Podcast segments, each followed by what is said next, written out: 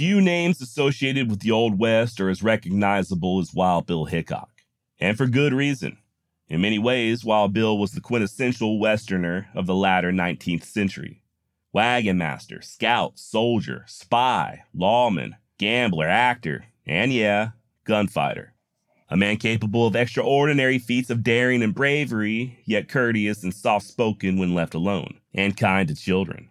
One of the few frontiersmen who was willing to take his guns off and go toe-to-toe with anyone looking for a fight, but also a man who, even by generous accounts, was a bit too quick when it came to pulling a trigger. He could cuss like a sailor, consorted with ladies of ill repute, and would rather gamble than eat. Hickok was friends with other notable frontiersmen like Buffalo Bill Cody, General George Armstrong Custer, Kit Carson, and Calamity Jane. And he inspired future legends of law enforcement like U S Marshal Bill Tilghman and countless others. A celebrity in his own time, Hickok continues to tickle the imagination of millions. From the early silent film era until now, everybody from Gary Cooper, Charles Bronson, Jeff Bridges, Sam Elliott, and Keith Carradine have portrayed this icon on the big screen. But who was Hickok really? What sort of man was he? As with many notorious characters of the Old West, much of the legend is built on exaggerated claims and outright lies. Fortunately, in Hickok's case, the truth is even more fascinating than fiction. And the truth is what we are aiming for today. So brush out your hair, tighten that sash, and relinquish all aces and eights. My name's Josh, and you're listening to the Wild West Extravaganza.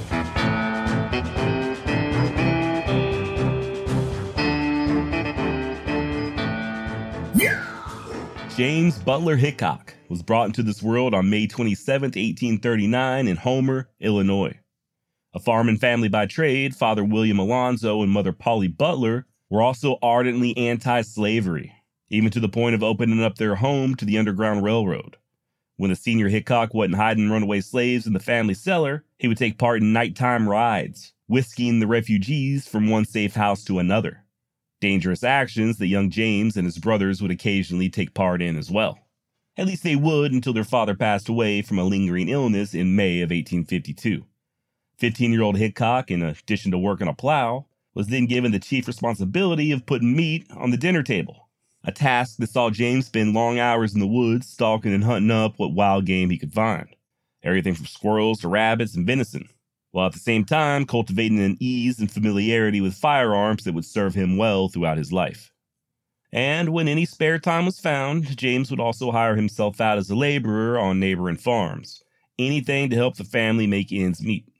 Ah, but the farm can't hold the boy forever, especially not one with such an inherent sense of adventure. By the age of seventeen, James Butler was itching to spread his wings, and I can't say as I blame him. Older brother Oliver had already headed west to California, and Hickok was thinking maybe he'd join him. After all, there was a big, exciting world out there waiting, and this was the height of the California gold rush. Still, though, remaining brothers, Lorenzo and Horace, talked James out of it. Said maybe it would be better for him to stick around for a little bit. Another year or so, at least until they could get their mama and sisters more settled. So Hickok did the next best thing. Went and got him a job working on a canal in Utica, Illinois. A career that ended abruptly when he got into it with his boss and threw the man in said canal. Word on the streets is the guy was a little too cruel to his livestock to suit James Butler. Now you may have heard or read that this was the event that spurred Hickok west, that he fled Illinois mistakenly thinking he had killed his employer. This more than likely is not true. Uh, turns out there's quite a bit of misinformation out there on old Wild Bill Hickok. Much of it his own doing. Seems that Bill got sort of a perverse joy in sharing the most outrageous tales he could think of, and oftentimes these stories found their way to print. Most notably, an eighteen sixty-seven Harper's New Monthly Magazine article written by George Ward Nichols. We'll discuss this more in a bit, but essentially this write-up made Wild Bill. Caused him to become a household name both at home and abroad, to become a legend in his own time, and brace yourself, it was mostly all lies. And not even the believable kind of lies. We're talking brushy Bill Roberts levels of fabrication here. Whether or not these fantastical stories actually came from Hickok himself, as the aforementioned Nichols asserted, is up for debate. As is Hickok's motivation. You know, even as a child, he was prone to quote-unquote leg pulling and practical jokes, so there's always that. Like I said, more on this Harper's piece later on, just keep in mind that Wild Bill was very culpable in creating his own legend. A strong runner-up, however, would be an author by the name of James W. Buel. His oft-cited books, The Life and Marvelous Adventures of Wild Bill and Heroes of the Plains, were partly based on Hickok's diary, which Buel claimed to have obtained from Bill's widow, Agnes. Emphasis on the word claimed. As of this recording, no such diary has been located or even proven to have ever existed. Matter of fact, at least two of Hickok's own family members, a brother and an uncle, both said that they did not believe there ever was such a journal. Consequently, and in lieu of a diary, much of the disinformation on Hickok does seem to stem from the imagination of Buel, like the recently mentioned idea of him fleeing Illinois after mistakenly thinking he killed a man. Now, I know that's a relatively tame story, but trust me, there's some real whoppers in there, some of which we will touch on as this episode progresses. Likewise, you had Hickok biographer William E. Connolly, who wasn't shy about saying that he preferred to forego implications of callousness, cruelty, and selfishness, and to publish more flattering accounts of Wild Bill, thus further contributing to the legend. And finally, there's the fact that there were many other Wild Bills that were active on the frontier around the same time. About thirty-two at last count, per author and foremost Hickok expert, Joseph G. Rosa. All of this, of course, just equates to there being more than a few tall tales as far as James Butler Hickok is concerned. Bearing that in mind, going forward, you'll hear me offer up a few different versions of certain events, some of them in direct contradiction with one another. But as usual, I will at least attempt to separate fact from fiction. All right, now that we've got that established, let's get back to the story. Young Hickok would finally leave home in June of eighteen fifty-six at nineteen years of age, with older brother Lorenzo. The two headed off on foot, bound for Kansas, with intentions to get the family set up on a homestead. Plans were altered in Saint Louis, however, when the duo received word that their mother was sick. Lorenzo gave Bill what money he had and sent the youngster on to Kansas without him and straight into the damn history books. Bill initially arrived at Leavenworth, Kansas, but soon found his way to the no longer existing town of Monticello, near present-day Shawnee, Kansas. When exactly he made this move, I was not able to ascertain, but it was likely sometime in late eighteen fifty-six or early fifty-seven. Initially struggling to find work and determined not to spend any of his family's money on himself, James set out earning his keep the same way he did back home, laboring behind a plow for another man's crops. Weren't too long, though, before Hickok became associated with James Henry Lane and his Free State movement. Now, I have discussed James Lane before on this podcast way back on the Bloody Bill Anderson episode. I also spoke quite a bit about something known as Bleeding Kansas. Both topics go hand in hand and both had a very strong influence on Hickok, so we might as well do a quick recap right meow. Just a quick one, though. If you'd like a more in-depth explanation, please check out that Bloody Bill Anderson episode. I will link to it in the show notes.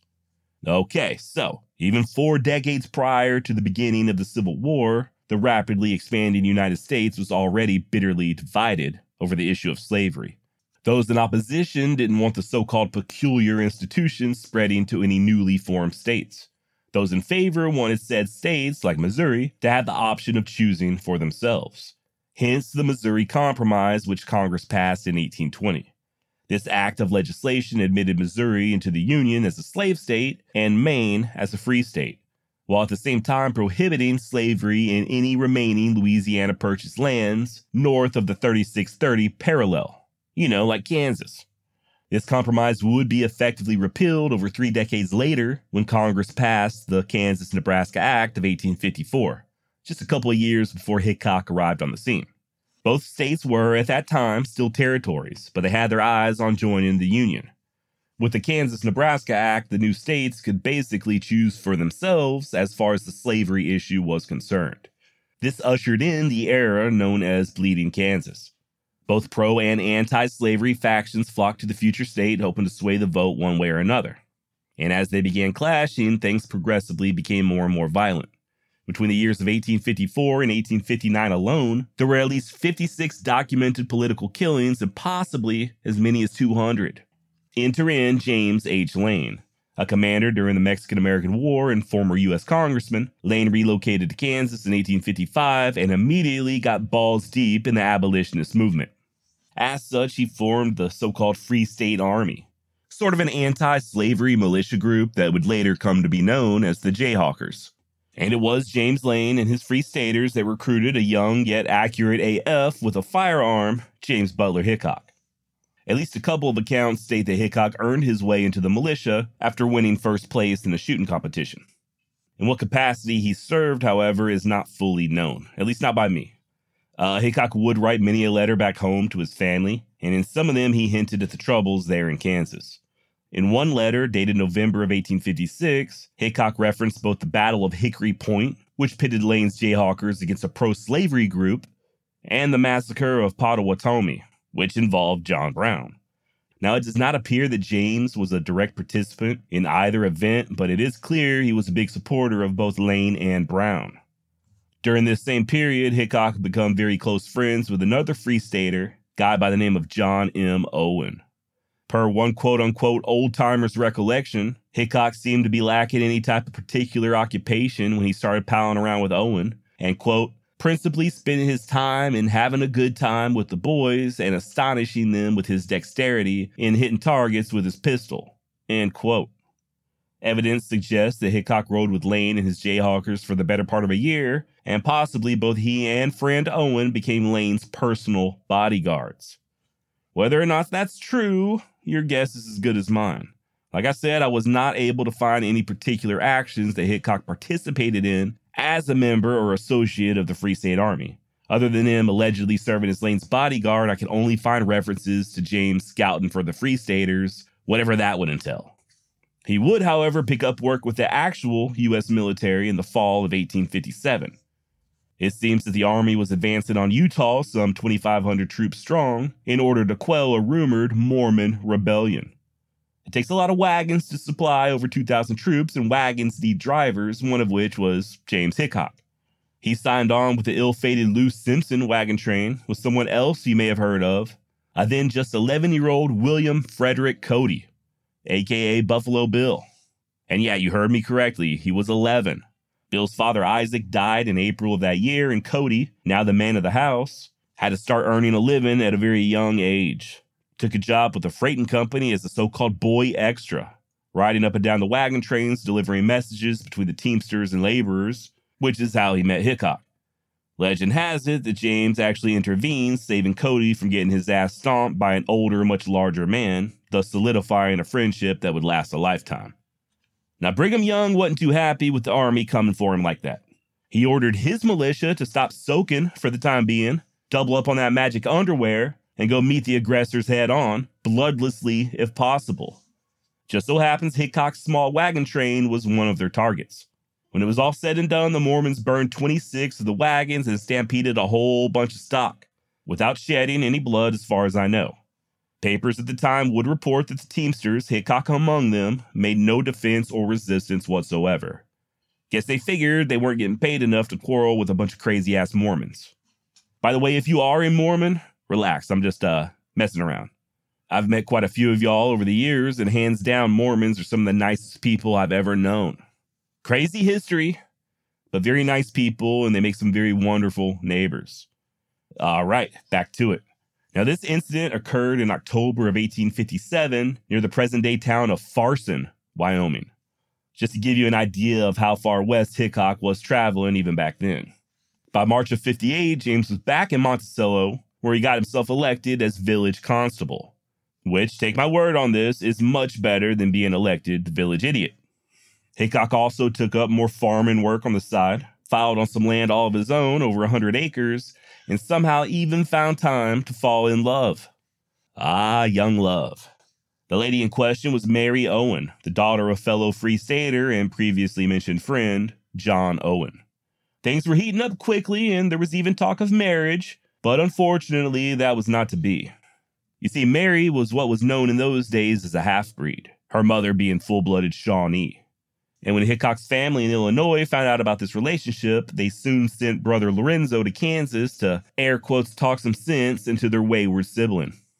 And sadly, Hickok listened. He abruptly ended the relationship, sold his homestead, and even moved some forty-odd miles away back to Leavenworth. All because the poor girl just wasn't wide enough. Just a sad sign of the times, especially considering how involved with the abolitionist movement the Hickok family was. I guess freedom was one thing, but maybe equality was just a step too far. Gotta wonder how Mary must have felt. Seemed like such a sweet girl, too. Even made James cut off a lock of his hair to send to his mother, knowing that she'd be happy to have such a memento. And I gotta wonder if Bill ever thought of Mary again. Also, what if they had married? You know, would there have been a Wild Bill Hickok as we know him? I mean, he would have likely still served in the upcoming Civil War. Everybody did. But what about after? Would he have settled down on the farm there in Monticello, raised a passel of kids? Or would his innate sense of adventure and wanderlust get the better of him either way? I don't know, just something to ponder. Once back in Leavenworth, Hickok signed on with the Russell, Waddell, and Majors Company, hauling freight and driving stagecoaches. An oftentimes dangerous job that saw James travel as far west as Santa Fe, where he possibly became acquainted with the legendary Kit Carson. He also began driving freight to Colorado and back. Now, if the name Russell, Waddell, and Majors sounds familiar, it's because they went on to form the famous Pony Express in April of eighteen sixty. And contrary to popular belief, Hickok was not one of their riders. He was just too dang big and tall. Still, though, Hickok would often work around or with the Pony Express riders, like his young friend Buffalo Bill, even helping them to retrieve some horses stolen by hostile natives near the Powder River. Now, James was actually said to be the leader of this bunch, and it was him who came up with the idea to wait until dark and rush the camp. They did so, screaming and hollering and making a racket, and they were successful in not only getting their stolen nags back, but a couple hundred Indian ponies to boot. Interesting side note. Another stage employee and very dangerous man, Jack Slade, might have also participated in retrieving the stolen horses. He for sure was at the celebration afterwards when he got into an argument with another teamster, resulting in Slade shooting the man dead. Definitely got to do an episode on old Jack Slade sometime in the future. Now, this is also around the time that Hickok came out on top in a fight with a damn cinnamon bear. Or at least that's according to author James W. Buel. Remember him? Evidently, Bill was hauling freight somewhere between Kansas and Santa Fe when he came upon a mama bear and her cubs blocking the road. He tried shooing them away, but to no avail.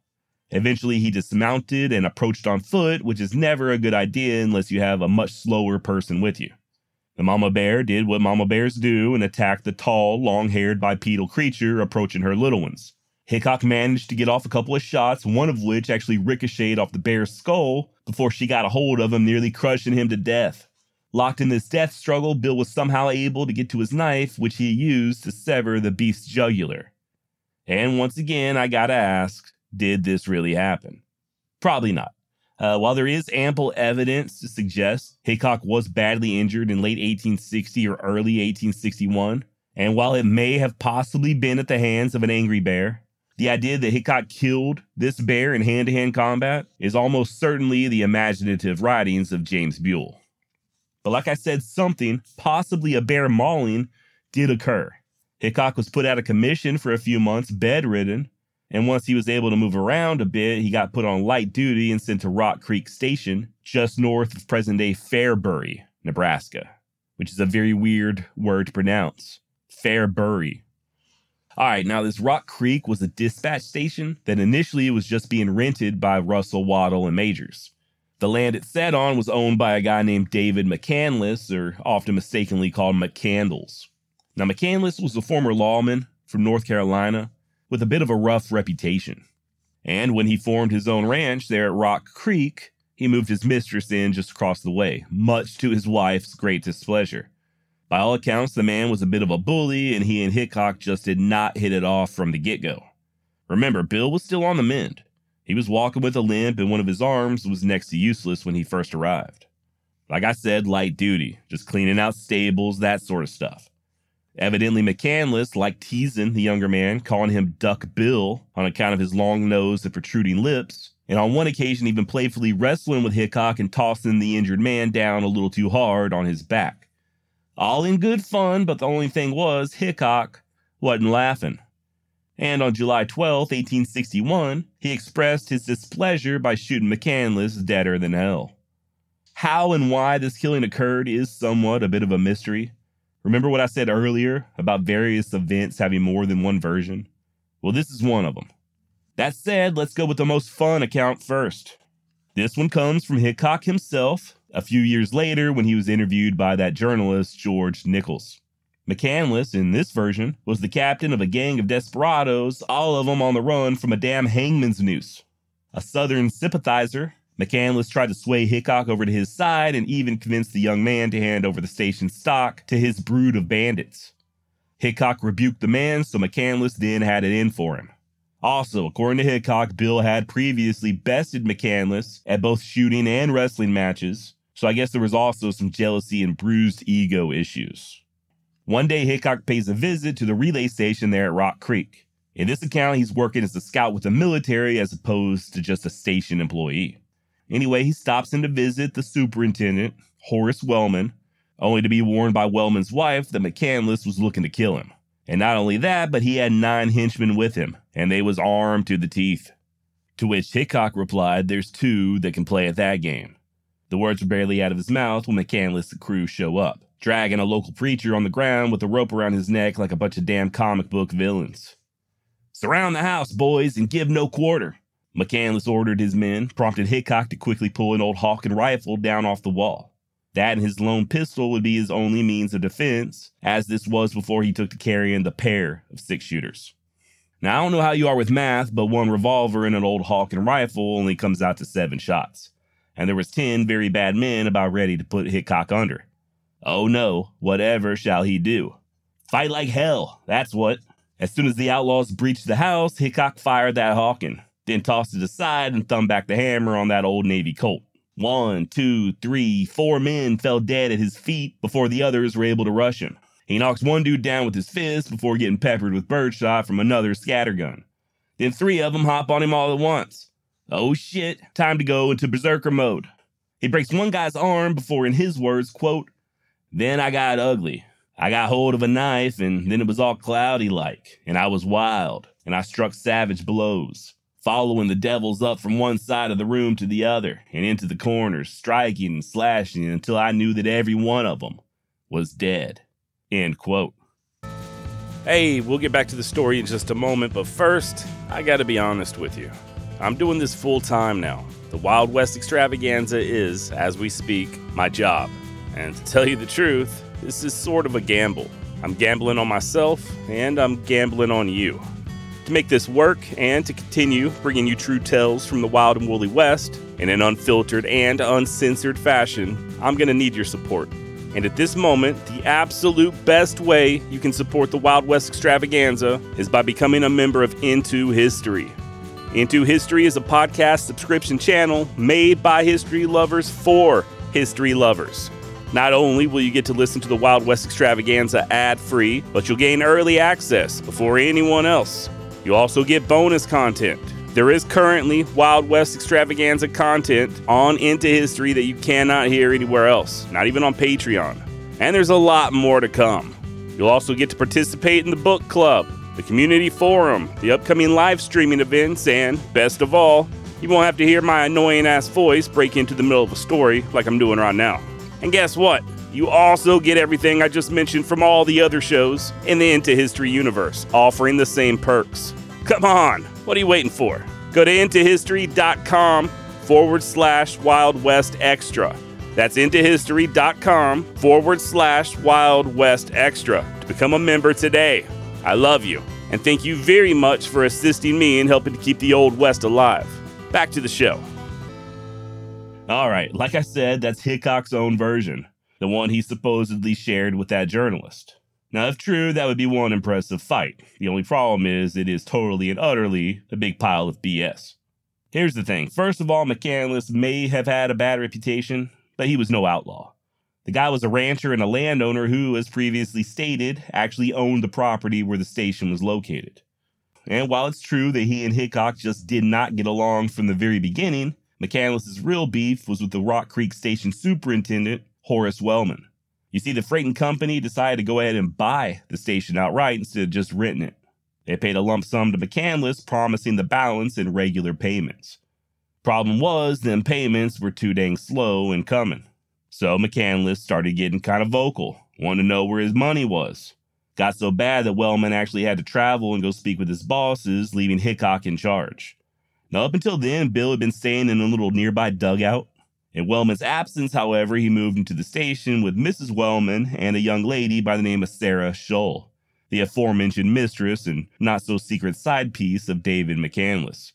As you can imagine, McCandless wasn't too pleased to see how well Hickok and Sarah was getting along. When he showed up for his daily "Where's My Money" tirade, he couldn't help but notice how close the two was getting.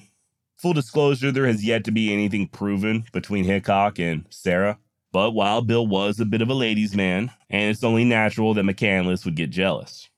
Finally, Wellman returns, and McCandless once again shows up looking for his money, only this time he's not alone. He's got two cousins of his, a James Wood and a James Gordon, as well as his twelve-year-old son, Monroe.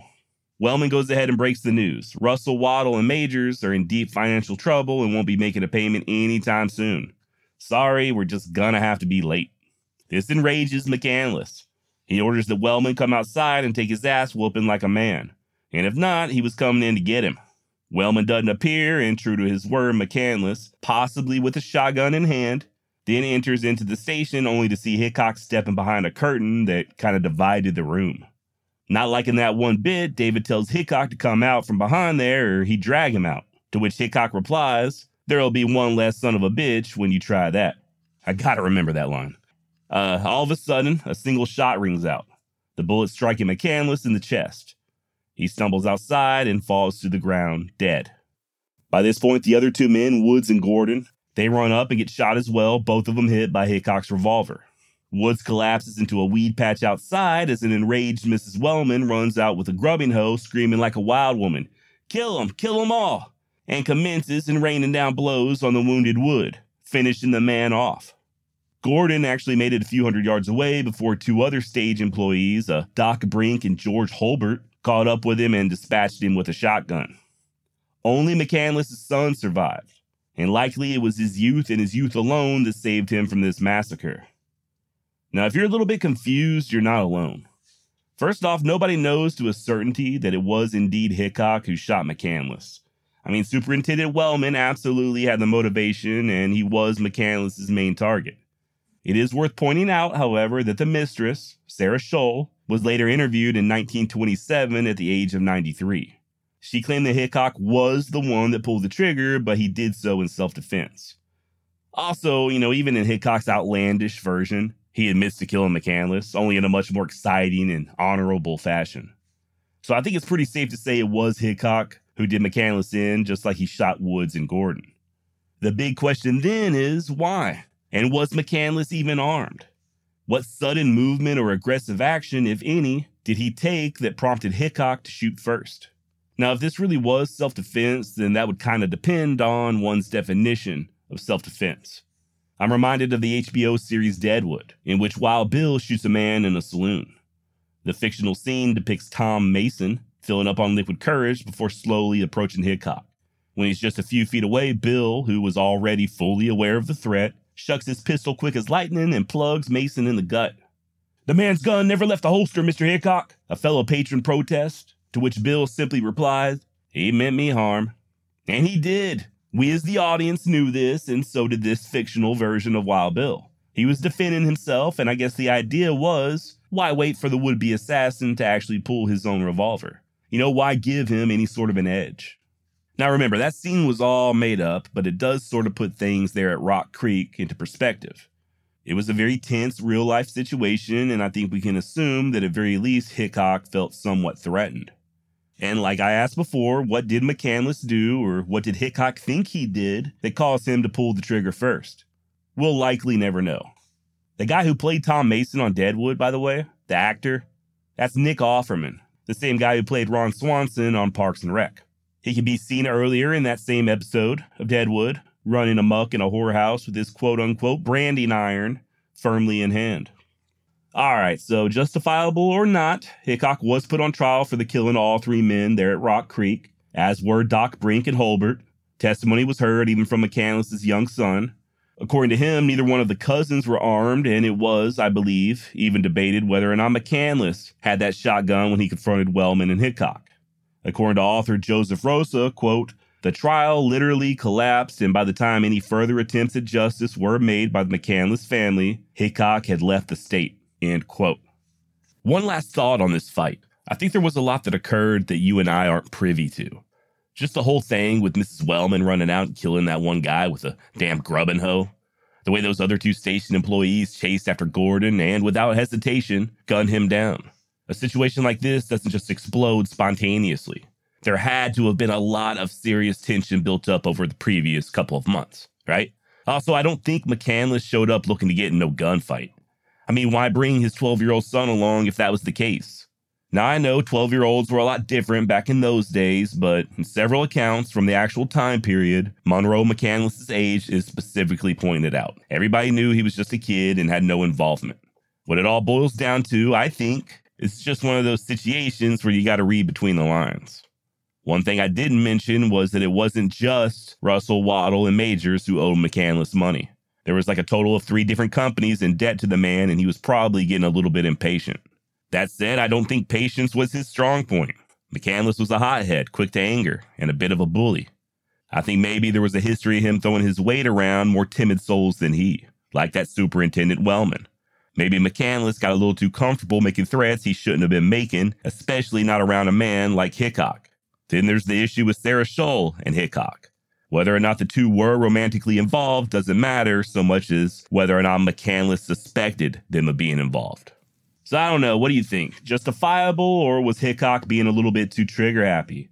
Was this murder or simply a case of self-defense? And what about those other two men? Josh at wild west extra dot com. Hit me up, I'd be interested in knowing your thoughts on the situation, especially if you've ever worked in law enforcement. Now, that particular killing took place in mid-July eighteen sixty-one.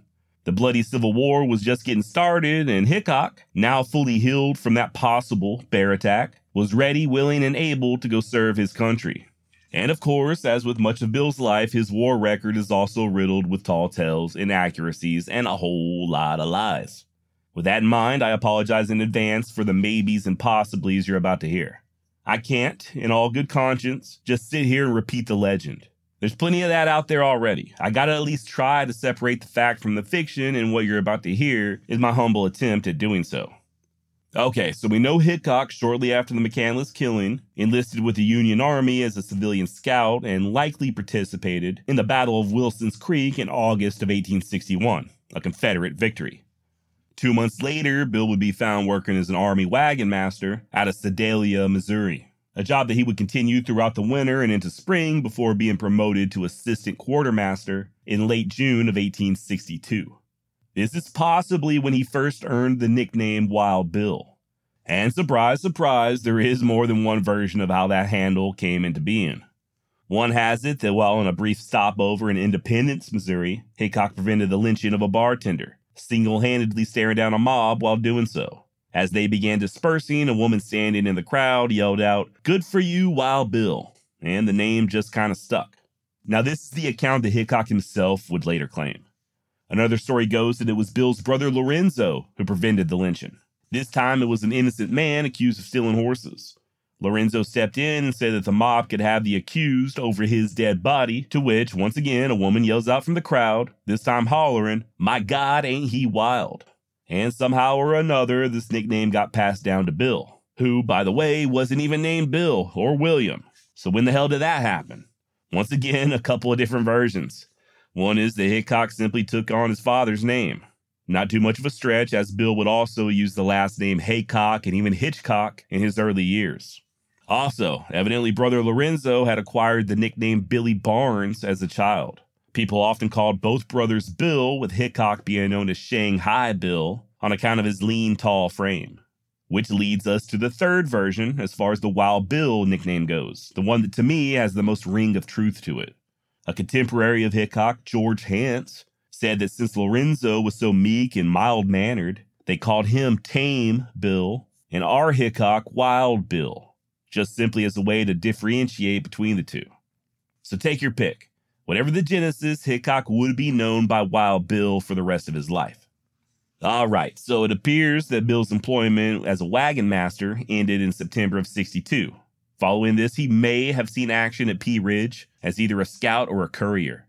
Legend has it that Hickok took up a position among the Union sharpshooters, and it was his rifle that fired the shot that killed Confederate General Benjamin McCulloch, which is not true. As we now know, it was a private from the thirty-sixth Illinois with the peculiar name of Peter Pelican, which lends the question. If peculiar private Peter Pelican picked off a particular officer, how many officers of that particular variety could peculiar private Peter Pelican pick off? No? All right, let's just forget that happened. Uh, according to Hickok, he at some point enlisted with the eighth Missouri State Militia. No documentation has been discovered as of yet to back this claim up, but the eighth Missouri did provide scouts and spies to infiltrate behind Confederate lines. And it turns out that's exactly what Wild Bill did, at least probably. By his own account, Hickok spent at least five months with the rebels, infiltrating General Price's army as he pretended to be a man named Barnes from Texas. Needless to say, this would have been quite the dangerous assignment. Had Johnny Reb caught on that Hickok was really a damn Yankee, they'd have killed him without hesitation. As it were, he barely escaped. When the time came to make his getaway during what was probably the Battle of Westport in eighteen sixty-four, Hickok stated that he did so under a hell of Confederate gunfire, plunging he and his horse into the river where they made a mad swim for the Union lines. "It were the hottest bath I ever took," Hickok later recounted. By March of eighteen sixty-four and throughout the summer, Bill was employed as a special policeman and detective in Springfield, Missouri, a detail that found him doing such mundane tasks as keeping count of how many soldiers in uniform were drinking at any one given time and even checking the liquor licenses of various hotels. Not quite as exciting as being a spy, but hey, a paycheck's a paycheck, right? There are a few stories about Hickok joining up with the Kansas Redlegs during the war, aka the bad guys from the outlaw Josie Wells. He's also alleged to have served with a bunch known as the Buckskin Scouts, who were sort of a Union version of Quantrell's Raiders.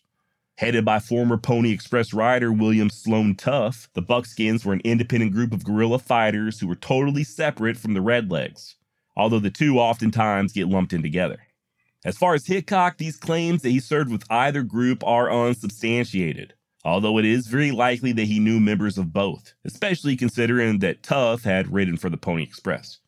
By February of sixty-five, Hickok was back doing more scouting-type work, observing enemy positions there in southern Missouri, Arkansas, and even in Indian Territory. And of course, General Robert E. Lee would surrender a couple of months later, thus effectively ending the war, or at least Hickok's involvement. He was twenty-eight years old and just survived the deadliest conflict this nation had ever known. An accomplished killer, no doubt, but certainly not a famous man, at least not yet. That would soon change. And it all began in Springfield, Missouri during an argument over cards with a former friend named Davis Casey Tutt. Now, once again, there are a few different versions of what caused the rift between these two guys. To quote Jimmy Buffett, some people claim there was a woman to blame, one in particular named Susanna Moore. One of the more fanciful tales of Wild Bill's exploits as a soldier describes the rescuing of two damsels in distress from the clutches of crazed Confederates, one of which was this Susanna lady. Evidently, she and Hickok stayed in touch in more ways than one, and she joined him in Springfield after the war. They soon got crossways of each other for whatever reason, and word has it, she then took up with Tutt.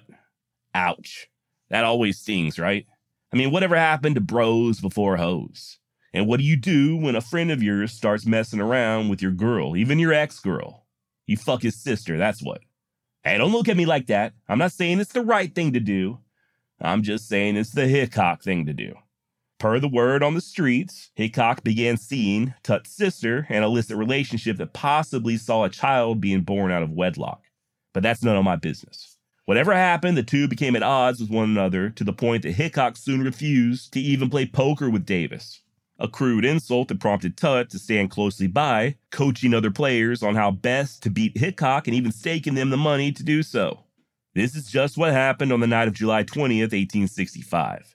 And despite this gross annoyance, Hickok actually cleaned up, winning an estimated two hundred dollars, or roughly thirty-six hundred dollars in today's money.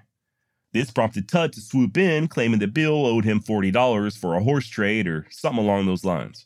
All right, fair enough. Hickok handed the money over. But Davis wasn't satisfied. He then begins pestering Wild Bill over another thirty-five dollars owed from a previous card game.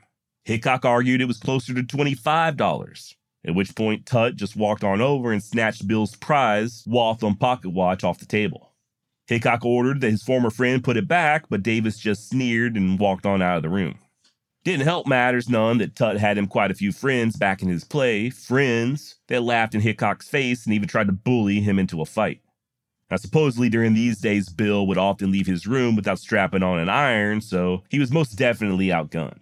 Still, though, when Tutt's buddies started taunting Hickok and told him that Davis would wear his watch in the town square the next day, Bill replied that he probably shouldn't do so unless, quote, dead men can walk, end quote. Now, let me just pause for a second. So far, this is sounding like some real high school shit, right? Like the bully just stole your favorite pen off your desk and now you got to go fighting behind the bleachers after fourth period just to save face. But in this instance, we're talking about two grown-ass men, both of them pushing thirty years of age and both veterans, taking a silly argument so far that it was about to turn deadly. However, this was a different time. I'll fully admit that losing face, or even being perceived as losing face, on the frontier back in them days could have deadly consequences. That said, sure enough, the next morning, Tutt appeared at the town square, and Hickok was there waiting.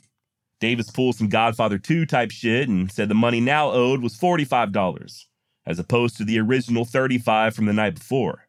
Hickok still remained steadfast on the twenty-five dollars amount, and both men parted company, unwilling to compromise. A few hours later, they met again.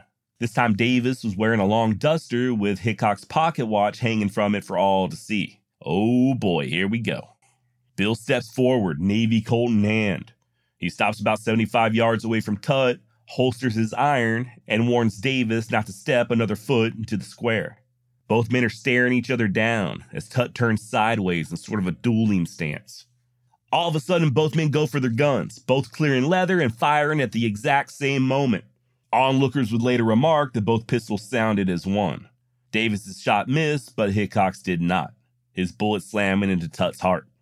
Immediately wheeling around, Bill faced Tutt's friends, remember them, asking if they weren't satisfied. I reckon they were, seeing as how they quickly handed over their pistols to Hickok. Hey, we'll get back to the story in just a moment, but first, I gotta be honest with you. I'm doing this full time now. The Wild West Extravaganza is, as we speak, my job. And to tell you the truth, this is sort of a gamble. I'm gambling on myself, and I'm gambling on you. To make this work and to continue bringing you true tales from the wild and woolly West in an unfiltered and uncensored fashion, I'm going to need your support. And at this moment, the absolute best way you can support the Wild West Extravaganza is by becoming a member of Into History. Into History is a podcast subscription channel made by history lovers for history lovers. Not only will you get to listen to the Wild West Extravaganza ad-free, but you'll gain early access before anyone else. You also get bonus content. There is currently Wild West Extravaganza content on Into History that you cannot hear anywhere else, not even on Patreon. And there's a lot more to come. You'll also get to participate in the book club, the community forum, the upcoming live streaming events, and best of all, you won't have to hear my annoying ass voice break into the middle of a story like I'm doing right now. And guess what? You also get everything I just mentioned from all the other shows in the Into History universe, offering the same perks. Come on, what are you waiting for? Go to intohistory.com forward slash Wild West Extra. That's intohistory.com forward slash Wild West Extra to become a member today. I love you, and thank you very much for assisting me in helping to keep the Old West alive. Back to the show. Now, this is a very famous showdown, one of the very few stand-in-the-streets, quick-draw type fights that ever even occurred, despite what the movies might say. The only question is, how accurate were the events I just described? First of all, let's take a look at the distance. seventy-five yards is the official story. Others claimed it was only fifty yards, while some maintained that it was more like thirty or forty. Either way, it's some impressive shooting, and while I personally would struggle to hit a target with a pistol at seventy-five yards, it is possible. I even found a video of a guy on YouTube, Duelist nineteen fifty-four, using an eighteen fifty-one Navy Colt with period-accurate powder and lead. I'll link to the video in the show notes, but this guy sets up a target at seventy-five yards, and he was able to hit it several times. Then, just for fun, dude did the same at one hundred yards. The thing is, though, to quote Hickok in a future confrontation, that target wasn't shooting back. And I'm not trying to downplay the guy in that video. He was great. But I do think he would probably also agree that things can be totally different in an actual life and death scenario. I'm just not sure how you would recreate that. other than maybe doing some really strenuous cardio, you know, immediately beforehand. Just getting your heart rate all jacked up, you're breathing heavy, you know, just to somehow simulate the adrenaline rush of an actual fight. Even if the distance was just forty yards, if it was indeed a quick draw type situation, you know, if Tutt was standing sideways and if Hickok hit him straight in the heart with one shot, that's some pretty good shooting. As far as what started the fight, get ready for this. At least one man claims that the pocket watch was just an excuse. And E C. Maffey, the son of the judge that would soon try Hickok for Tutt's murder, claimed that Bill killed Davis over a much more embarrassing incident. Per Maffey, Hickok was losing big time in poker one night, and he asked Tutt to loan him some money, and Davis refused. The infuriated Hickok then took the deck of cards and tossed him out the window, saying that if he couldn't play, then nobody could. Davis then pulled his revolver and forced Bill to head downstairs, collect the cards, and bring them back up. And of course, while doing so, he lost all vestige of his wild persona. Maffey asserted that the killing of Tutt was just a way of soothing Hickok's injured ego, and that Bill caught Davis off guard, gunning the man down before he even had a chance to draw. Is this true? I don't know, but there's not really anything to back it up. Hell, Maffey wasn't even born when the shooting took place, and as far as I know, no other eyewitnesses would make similar claims. Also worth noting that Hickok was tried and acquitted. While the jury felt like it was self-defense, many of the citizens of Springfield disagreed. They were appalled that a man could just arm himself and wait for hours in the middle of town square for his intended victim to arrive. As for Hickok, he would later say that there was indeed the undercurrent of a woman involved in that fight. And, quote, "There was a cause of a quarrel between us which people around here don't know about. One of us had to die, and the secret died with him." End quote. This could or could not be hinting at Tutt's sister, Susanna Moore, or just both. I don't know. I do know we've mentioned two gunfights now, Davis Tutt and David McCandless, and both of them had the so-called undercurrent of a woman. Remember the alleged relationship between Hickok and McCandless's mistress. Which I reckon means that we ought to go ahead and get something out of the way real quick. According to damn near every source I've found, James Butler Hickok was a bit of a fuckboy with a love life that some compared to both King David and Sir Lancelot. All right, so here goes. Hickok was said to have been six foot one, standing flat-footed in moccasins. Broad-shouldered with a narrow waist, he wore his hair long, parted down the middle. High cheekbones with a thin nose, and just an all-around handsome guy. The handsomest physique I had ever witnessed, claimed author George Nichols. Dress-wise, Bill liked to stand out from the crowd. He wore Prince Albert frock coats, boots of the finest calfskin with two-inch heels, making him appear even taller, fancy vests and shirts, and oftentimes sporting a bright scarlet sash around his waist.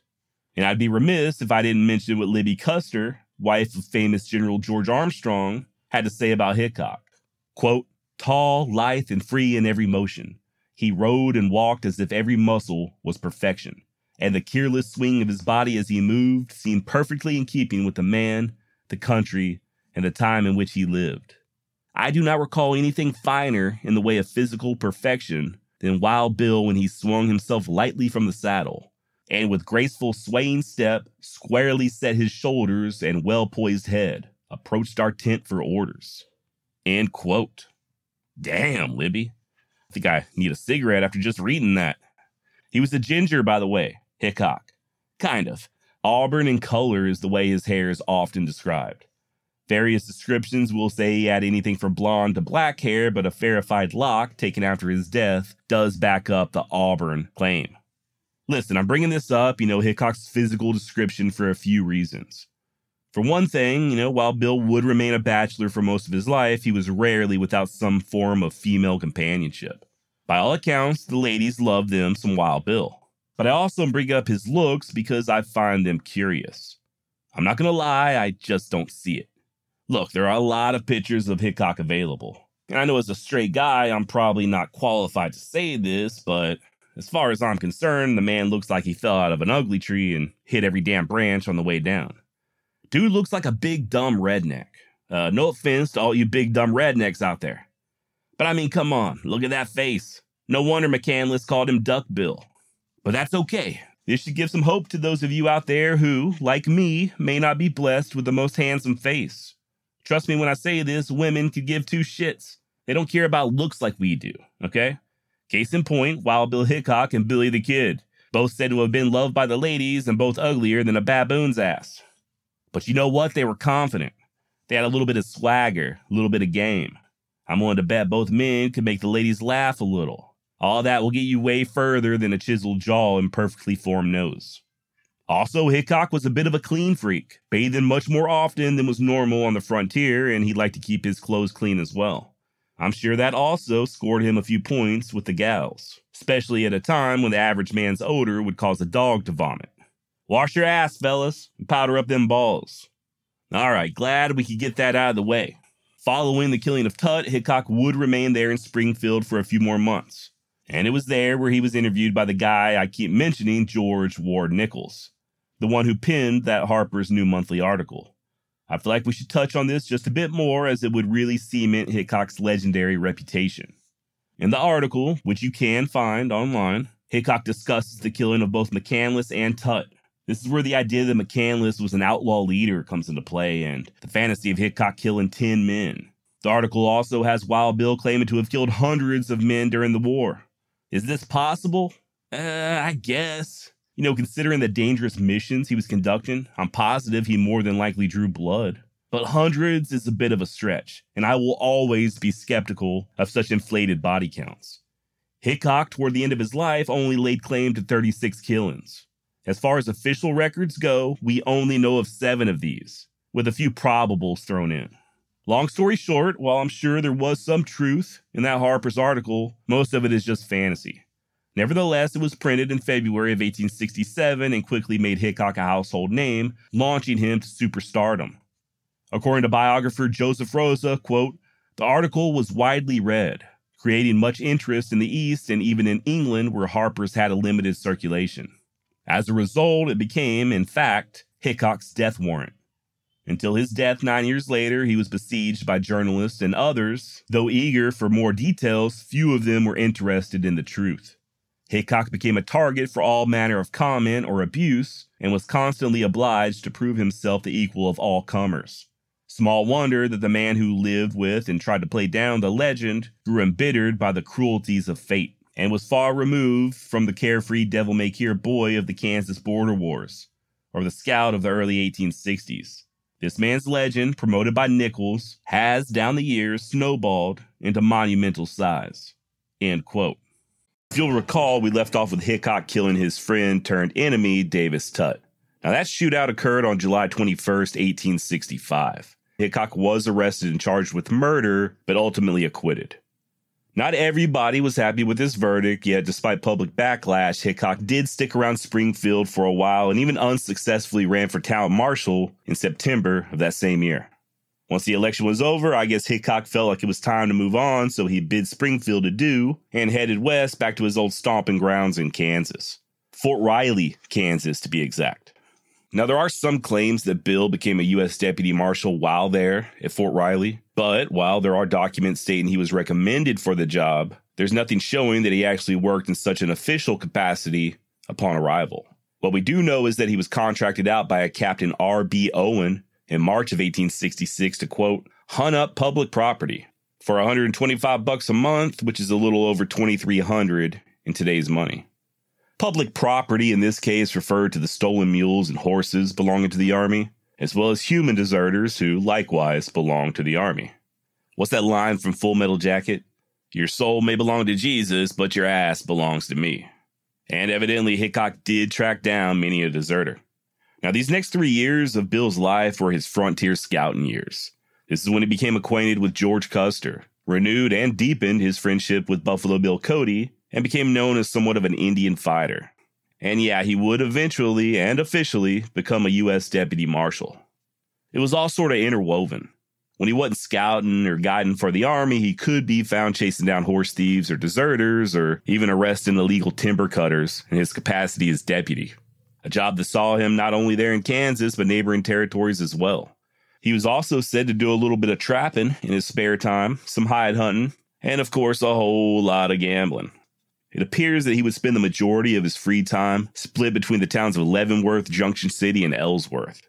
There in Ellsworth, Hickok would stay with a lady known as Indian Annie, a fortune teller who lived in a small shack attached to the rear of the Grand Central Hotel. You'll hear the occasional reference that she and Bill were married and that they even had a child together, but neither claim is proven. Hickok certainly had a few violent engagements with the hostiles during his time as a scout, most notably, it seems, with the Cheyenne. But how much of this so-called Indian fighting he engaged in, I can't say for sure. In the words of author Joseph Rosa, quote, "The legend built around Wild Bill's scouting days would fill volumes. What truth there is in a majority of instances has been lost, and important dates and other information have been carelessly discarded in favor of the sensational." End damn quote. And there you have it. Uh, I think that's not only a great summation of Hickok's days as a scout, but his Civil War service as well. So if it seems like I'm being vague or rushing through certain chapters of Wild Bill's life, it's not intentional. You know, I'd be wasting your time and mine if I just blindly recounted each and every fanciful adventure Hickok was alleged to have taken part in, many of which, by the way, are just laughable. Give you a great example. You may find references to Hickok participating in the Battle of Washita in November of eighteen sixty-eight. This is when Custer and his men attacked a Cheyenne village under the leadership of Black Kettle near present-day Cheyenne, Oklahoma. According to the always entertaining, if not factual, James W. Buel, Hickok and Buffalo Bill Cody fought their way through fifty warriors until Wild Bill was able to get close enough to personally dispatch Black Kettle with a flick of his Bowie knife. Cool story, bro. Only problem is Hickok wasn't even there, nor was he involved in that battle in any way, shape, or form. You know, the more I do this podcast, the more I'm starting to think that certain people have a different definition of the word history than I do, or at least a different uh, expectation. When I start looking into a guy like Hickok, I'm not disappointed when I find out that he didn't shoot lightning bolts out of his ass or that he wasn't eight feet tall. I like the fact that he was fully human, just a man, just like me and you. You know, not one hundred percent good or one hundred percent bad. A flawed human just trying to live his life and figure shit out just like the rest of us. Hickok's life was truly remarkable. It's interesting. The events that we can confirm, you know, the proven activities and adventures, those are plenty entertaining enough for me without having to buy into the myth. All right, I'm getting sidetracked. My bad. And like I said, Hickok was not at the Battle of Washita, but he did scout for General Custer. Although, despite the legend, there is no evidence that he was chief of scouts. He was just a regular old scout. But he did make a favorable impression on Custer. And we know from the last episode that he definitely made a favorable impression on Missus Custer, if you know what I mean. But as for George Armstrong, he had this to say in eighteen seventy-four about Hickok. Quote, "Among the white scouts were numbered some of the most noted in their class. The most prominent man among them was Wild Bill. A strange character, just the one which a novelist might gloat over. He was a plainsman in every sense of the word, yet unlike any other of his class. Whether on foot or on horseback, he was one of the most perfect types of physical manhood I ever saw. Of his courage, there could be no question. It has been brought to the test on too many occasions for there to be a doubt. His skill in the use of rifle and pistol was unerring, while his deportment was exactly the opposite of what might be expected from a man of his surroundings. It was entirely free from all bluster and bravado. He seldom spoke of himself unless requested to do so. And many are the personal quarrels which he has checked among his companions by his simple announcement that this has gone on far enough, if need be, followed by the ominous warning that when persisted in or renewed, the quarreler must settle with me. Wild Bill is anything but a quarrelsome man, yet no one but himself can enumerate the many conflicts in which he has been engaged, and which have almost invariably resulted in the death of his adversary. I have a personal knowledge of at least half a dozen men whom he has at various times killed, one of these being at the time a member of my command. Others have been severely wounded, yet he always escaped unhurt." End quote. And the guy Custer was speaking of just then that was under his command, um, we'll discuss him coming up here in a little bit. Now, Hickok would get into a bit of a hairy situation involving some Cheyenne warriors in February of eighteen sixty-nine. While delivering dispatches between Fort Wallace and Fort Lyon in southeastern Colorado, Hickok got into a running fight with several warriors, one of which was able to get close enough to stick old Bill in the leg with a lance. Luckily, he was able to get away, but was found the next morning near Fort Lyon, horseless and half rose, dragging his bum leg behind him and using that broken lance as sort of a cane. And thus ended the scouting days of Wild Bill Hickok. Not sure if it was due to that close call or just other opportunities coming his way. He would be on the mend for a brief period, but soon received a letter from home. His mother was seriously ill and requested his presence. And dutifully, Bill came a-running, or limping, I should say. One of the deadliest and famous shooters of the West, now just a returning son, coming home to see Mama. The trip to Illinois would only last a few weeks, but while there in Troy Grove, Bill rolled up his sleeves and helped out with the farming. He also came bearing gifts for his mother, although other family members would later recall that they had wished he had given her money instead. Something she actually needed. I don't suppose Missus Hickok cared one way or the other, though. I imagine she was just glad to see her prodigal son, if only for a moment.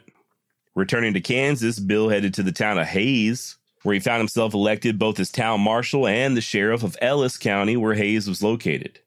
Now, Hayes was a pretty rough town, in no small part due to Fort Hayes being just a mile away. Them soldier boys stationed there were under military command, of course, but they still weren't exactly choir boys when they came to town for a little bit of R and R. And they weren't even the roughest element. By the time Hickok pinned on a badge, Hayes was sort of a headquarters and setting off point for hide hunters. And you know how they be.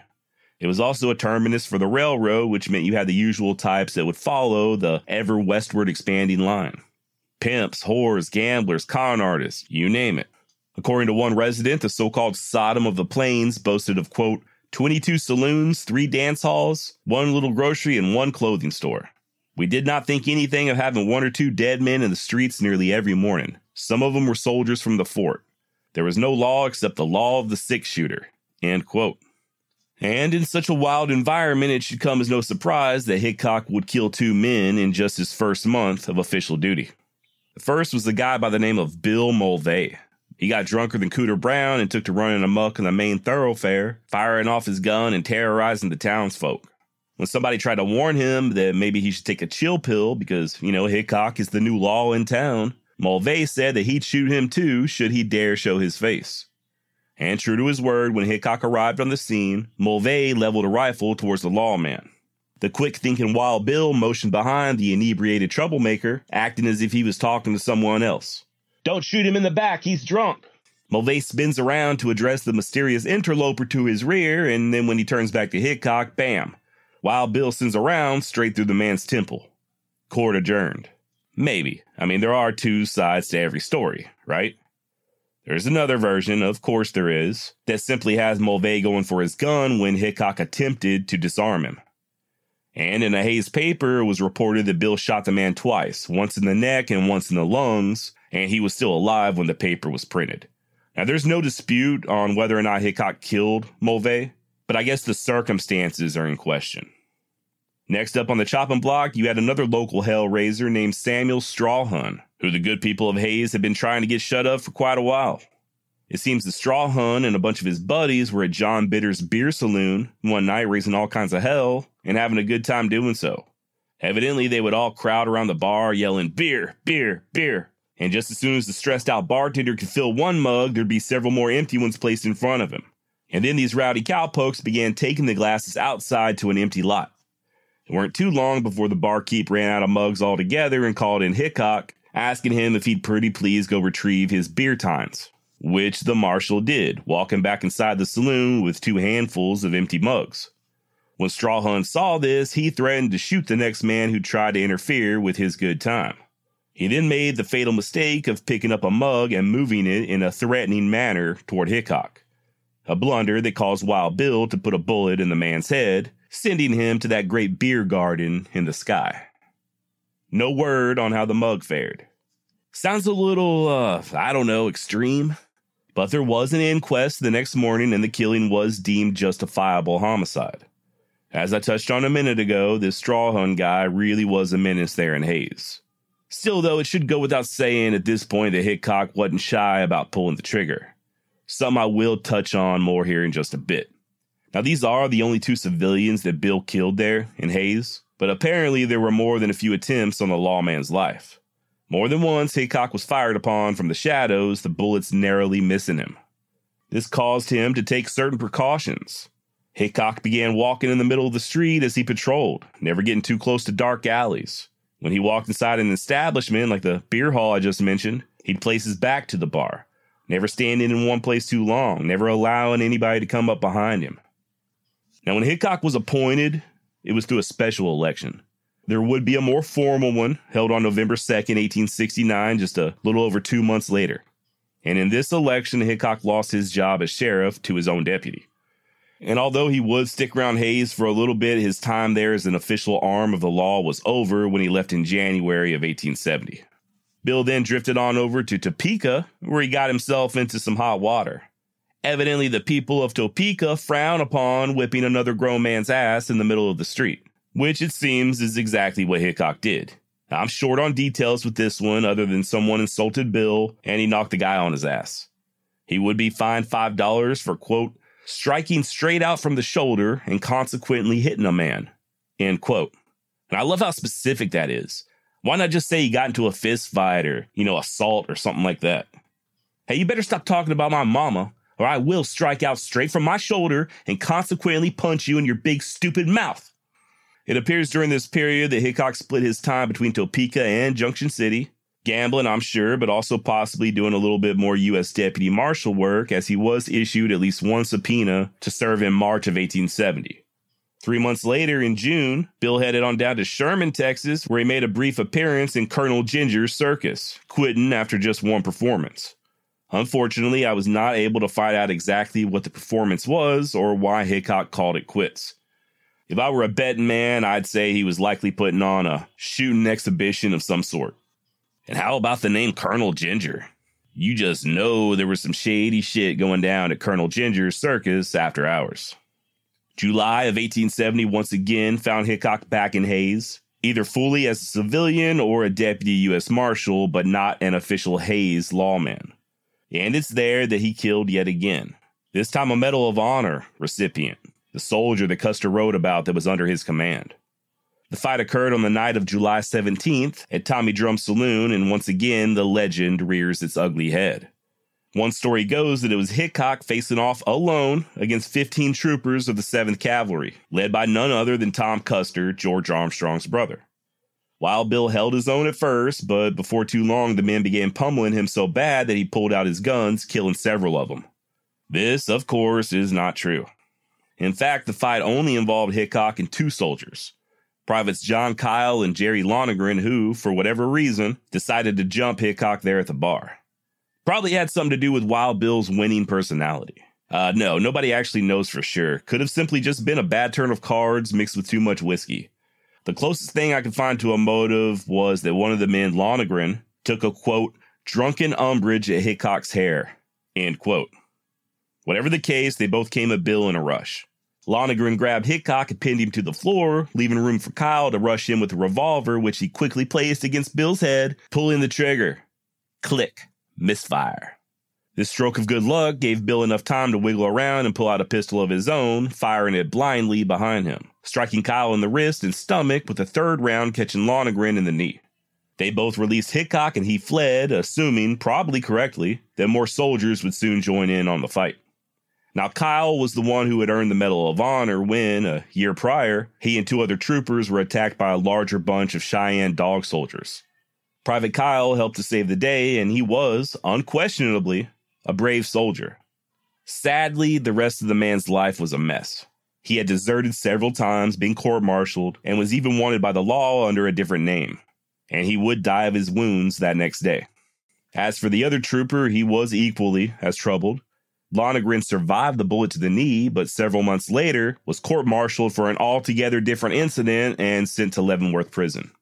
Now, on that night in question, legend has it that Hickok posted himself up at the Hayes City Boot Hill, looking to sell his life dearly should the rest of the seventh Cav come calling. There's also rumors that General Sheridan put out a dead or alive order on Hickok, but I'm not sure how true that is. He would never get arrested for this shooting, and as far as I know, there wasn't even any charges brought up against him. At least not that I could find. That said, his movements following the Hayes incident are kind of a mystery. He returned to Topeka, where he likely wintered, spending time with Buffalo Bill and his wife. He would then head to Junction City in January of eighteen seventy-one, where he was seen putting on a number of marksmanship demonstrations, shooting everything from quail and rats in the stable yards to half dollars. By March or April, Hickok made his way to Fort Harker, Kansas, where he received news of a job offer, the position of marshal at a little town known as Abilene, for a whopping one hundred fifty dollars a month plus twenty-five percent of all fines imposed. Now, if you're not familiar with Abilene, it was the destination for all them cattle herds coming up out of Texas. You see, back in those days, there was no way to ship cattle directly out of the Lone Star State. The ranchers had to drive their herds north to the nearest railheads like Abilene in order to sell them. You had other cow towns pop up later like Newton and Dodge City, but Abilene, also known as the Queen of the Cow Towns, was the first. By eighteen sixty-seven, the stockyards there in Abilene shipped thirty-five thousand head of cattle.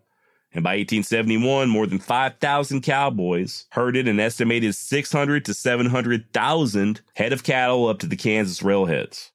As you can probably deduce, this means that during the peak cattle season, Abilene was filled to overflowing with God only knows how many rowdy cowpokes. Young men who had just spent months on the trail without so much as seeing a woman nor a drink of whiskey, and they were all ready to head to town and catch venereal diseases. Now, to be fair, your average Texas cowboy didn't mean no harm. Hell, most of them were still kids. They might get a little loud when they're in town, but they weren't going to hurt nobody, especially not no innocent woman or child. And it was Hickok's job to see that things stayed that way. He wasn't necessarily there to clean up the town or to stop anybody from making poor personal life choices. He was only responsible for the protection of Abilene's citizenry and their property. And one such way of ensuring this was to keep the businesses that catered to the cowboys on the other side of the tracks, literally. He also posted up notices barring firearms within city limits, something that he also did back there in Hayes. And that's an interesting little side note right there, something a lot of people don't realize. Uh, I guess there's a big misconception that in the old West towns, everyone was just walking around armed to the teeth. We can probably thank the movies for that little myth. Truth is, most of your settlements back then had laws far more stringent than we have even today, at least where I live. All right, back to Hickok. Now, if keeping all them cowboys in check wasn't enough, how about the idea that Hickok's predecessor, Marshal Tom Bear River Smith, had not only been murdered in the line of duty, but decapitated as well? If that gives you any idea what sort of job Wild Bill had in store for him. And for all this, he only had three deputies. Still, though, Bill hit the ground running. He was sworn in on April fifteenth of eighteen seventy-one and wasted no time in letting it be known that troublemakers can leave on the eastbound train, the westbound train, or go north in the morning. North in the morning, of course, being a reference to Boot Hill. And if you're not familiar, Boot Hill is the name given to local cemeteries where men who, quote-unquote, died with their boots on were buried. In other words, men who perished in violent confrontations, mostly gunfights. And interestingly enough, the first known Boot Hill was in Hayes, where Hickok was previously employed, a Boot Hill that he himself made more than one deposit in. Now, people had some mixed opinions of Hickok as a marshal. He would gain quite a few enemies after shutting down all the whorehouses per city council orders. And as such, he continued taking the same precautions that he practiced back there in Hayes. He was careful where he placed his back. He was always on guard, always wary of shadows. One friend, upon paying a visit to the little cottage that Hickok shared with one of his lady friends, was surprised to see that Bill slept not only with his revolvers, but a shotgun as well. A shotgun he placed in his lap even when he took a shave at the barber shop, his eyes wide open and scanning the streets in front of him for any sign of danger. And make no mistake about it, Hickok's reputation had preceded him. If you'll recall from part one, Bill was made famous back four years prior when that Harper's article was published. And since then, Hickok had made his bones there in Hayes, where he killed at least three men. And he would kill yet again there in Abilene. Remember, like I was saying, your average cowboy was okay. Wild, but no criminals. Hell, they were just working boys. The problem lay with the other types who flocked to such towns. Guys an awful lot like Hickok himself, gamblers and such. And then you had your legit killers, men like John Wesley Hardin, who claimed to have backed old Wild Bill down right there in Abilene. Story goes that Hickok noticed that Hardin, then just an eighteen-year-old, going by the nickname of Arkansas, was armed, so he told him to turn over his firearms. John Wesley did so, carefully removing both pistols and holding them out to Hickok with the butts forward. And then at the last second and with a flick of the wrist, he performed a road agent spin, thumbing back both hammers and pointing the barrels straight at the marshal. Hickok, according to Hardin, then said, quote, "You are the gamest and quickest boy I ever saw. Let us compromise this matter and I will be your friend. Let us go in here and take a drink, as I want to talk to you and give you some advice." End quote. Did this really happen? Likely not. And I'm not just saying that because I don't think Hardin could have gotten the slip on Hickok, or because I don't think Hickok would have backed down. Remember, Wild Bill was just a man, and Hardin, despite his young age, was already a stone-cold killer and could have murdered Hickok in a heartbeat, given the chance, and then gone on to sleep like a baby. The problem with this story is mostly that it originates from Hardin. He wrote of it in his book some twenty plus years after the fact, long after Hickok was dead. And if you've never read Hardin's book, well, let's just say it's got quite a few other distortions of truth as well. And I'm not alone in this sentiment, okay? Hardin biographers Parsons and Brown both think the story of him backing down Hickok is bullshit, as does the foremost Wild Bill expert, the guy I keep quoting, Joseph Rosa. Same thing goes for Hardin's claims that he and Hickok became friends and went whoring and drinking together. While I'm sure Bill certainly knew of this dangerous kid they called Arkansas, there's just no evidence that the two were ever friends. Now, this was around the same time that John Wesley supposedly shot that old boy for snoring too loud. Also likely a myth, by the way. He did kill a man in that hotel room. That is an undisputed fact. Just probably not for snoring. And for what it's worth, Jip Clements, Hardin's own cousin, also denied the snoring rumor. What's not denied by anybody, however, is that John Wesley Hardin promptly got the hell out of Abilene after that shooting. Like, right after. If I'm not mistaken, he even climbed out the window. And even by Hardin's own admission, he left as to avoid any trouble with Hickok. Which is just as well, seeing as how Hickok had his hands full with another Texan. This one by the name of Phil Coe. Now, Coe's an interesting guy, one of the many people on my never-ending list of future episode topics. Born in Gonzales in eighteen thirty-nine, Coe went on to serve in the Confederacy during the war and then possibly saw action down in Mexico as a soldier of fortune under Emperor Maximilian. He then kind of drifted and began earning a living as a gambler. Depending on what descriptions of the man you choose to believe, he was either a, quote, quiet and inoffensive man or a red-mouthed, bawling, thug-plug ugly. Coe was also good friends with another gunman I briefly covered before named Ben Thompson. And in May of eighteen seventy-one, the two became co-owners of the Bull's Head Saloon there in Abilene. Now, I have also talked about the Bull's Head previously, I think way back on that episode I did on John Wesley Hardin. Evidently, the saloon was called the Bull's Head because they had a large mural or painting on the outside of the establishment depicting a cartoonishly large, erect bull's, you know, tallywhacker. As you can imagine, this image was getting all them Christian townsfolk of Abilene all up in a tither, so Marshal Wild Bill asked the boys, Coe and Thompson, to get rid of it. They refused, so Hickok stood by with a shotgun and supervised the painting over of the phallus, much to the irritation of the saloon owners.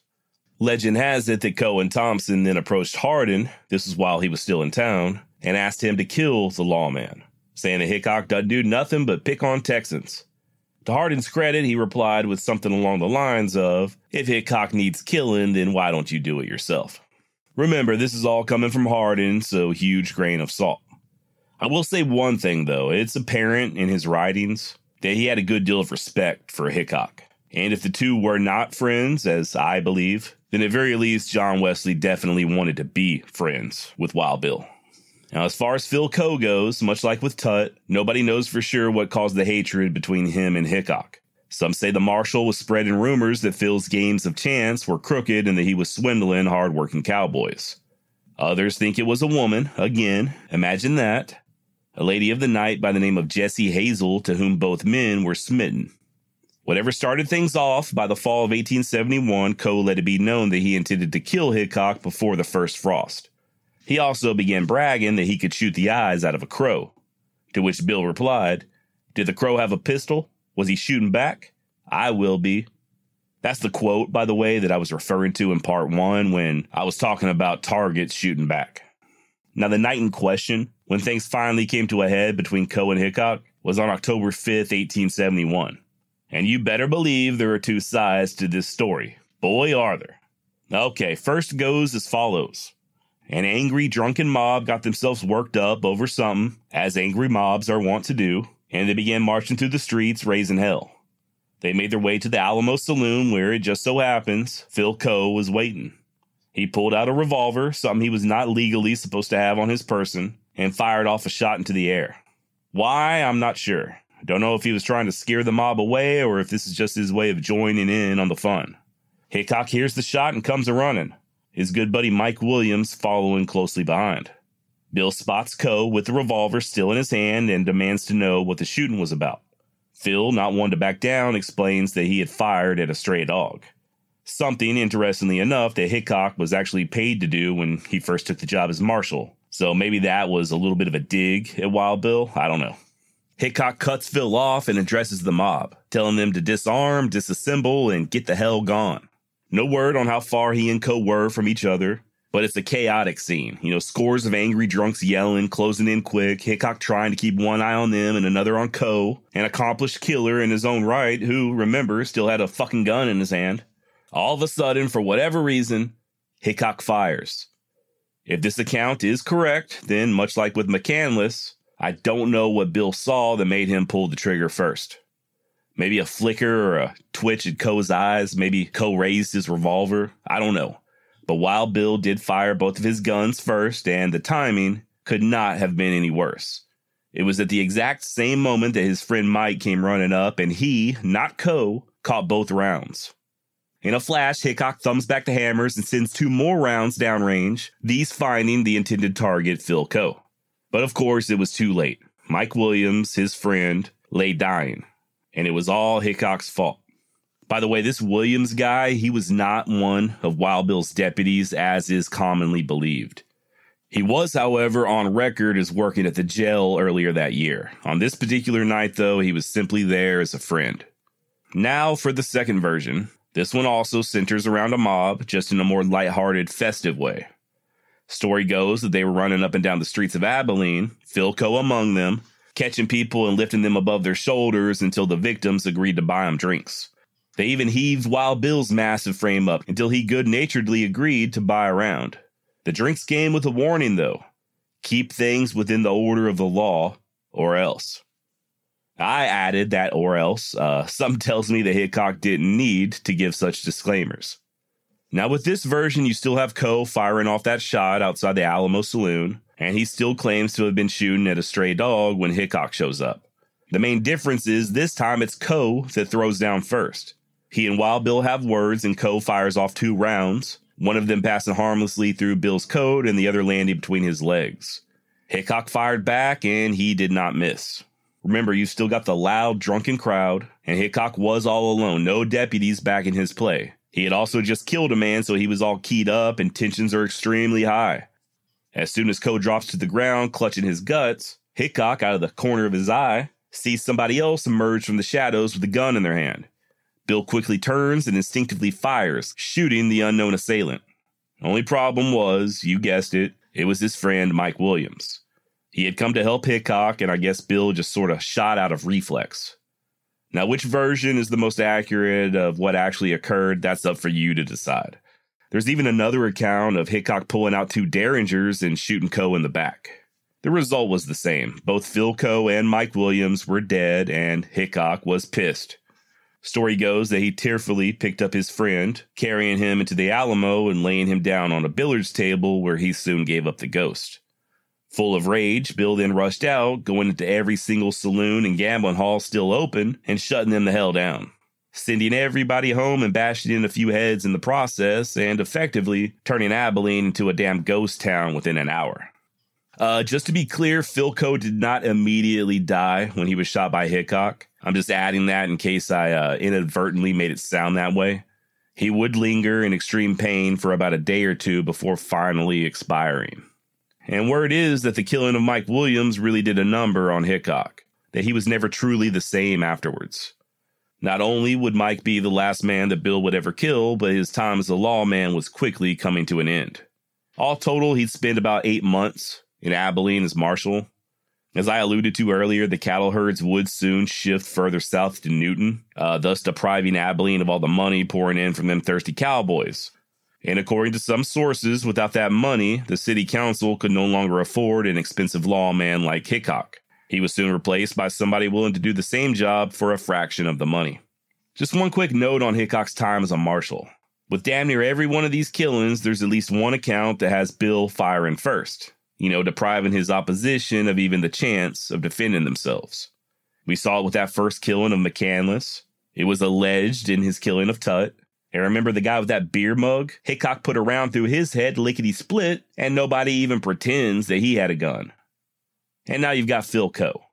It does seem, to me at least, that Wild Bill could be excessive at times, a little heavy-handed. Maybe not the type of person you'd want serving and protecting your community, at least not nowadays, right? I mean, I certainly wouldn't. We, normal people, civilians, have rights too, and the police can't just be judge, jury, and executioner. That said, different time and different place, right? In Hickok's day, there was no police academy, no formal training. If you had a rough town that you wanted cleaned up, you damn well better hire somebody rough enough to handle the job. Oftentimes, this came at a cost. Hickok was rough, absolutely. But hell, he was an angel compared to some other old West lawmen. Guys who, at times, found themselves locked up in their own jails or hanging from a noose at the hands of an angry lynch mob. Now, I ain't trying to say anything right now. It was just something I was pondering. Another thing, I've made more than a few references, both in this episode and part one, of Hickok utilizing a Navy Colt revolver. Was that really his gun of choice? One thing to keep in mind, Wild Bill was born in eighteen thirty-seven. The evolution of firearms would change rapidly in just his lifetime. I mean, as a kid, Hickok likely only had access to old flintlock shotguns. By eighteen fifty-seven, when he was in Kansas, it was said that he was shooting oyster cans at one hundred yards away with a forty-four caliber Colt Dragoon. But by the eighteen sixties, we have photographic evidence showing Hickok carrying thirty-six caliber Navy Colt eighteen fifty-one revolvers. One at first and then a pair. By the late eighteen sixties, rumor has it that he took to carrying ivory-handled Navy Colts. Not too unbelievable considering his fashion sense. His buddy Texas Jack gave him a matching pair of forty-four caliber number three Smith and Wesson revolvers in eighteen seventy-four, but sources claim that by the time Hickok arrived in Deadwood, he was still sporting Navies, only by then they were thirty-eight caliber converted to accept cartridges. So I think the consensus is clear that he did indeed favor the Navy Colt. We also know that he carried a shotgun on occasion, you know, whenever his guts told him to. And at the time of his death, he also owned an eighteen seventy model fifty caliber Springfield rifle.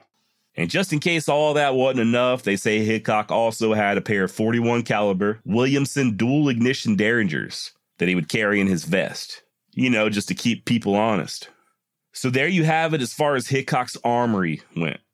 All right, now back to the story. Despite killing his friend Williams and despite being let go from his marshaling job, it wasn't all doom and gloom for Hickok there in Abilene. For it was there that he'd meet his future wife, Agnes Thatcher Lake. Originally from France, though reared in Cincinnati, Agnes Louise Messman ran away while a teenager to join the circus. Or a circus clown, I should say, by the name of William Lake Thatcher. The two fell in love, got married, and traveled all over, performing and entertaining the masses. Here in the States, Mexico, even Europe. They ended up forming their own little circus, but unfortunately, Mister Lake Thatcher would be murdered in Missouri in eighteen sixty-nine. Undaunted, Agnes carried on. She was apparently one hell of a strong woman, and she took over the reins of the entire operation, running everything and continuing to tour. She'd bring her traveling troupe to Abilene in eighteen seventy-one, and that's when she met Wild Bill.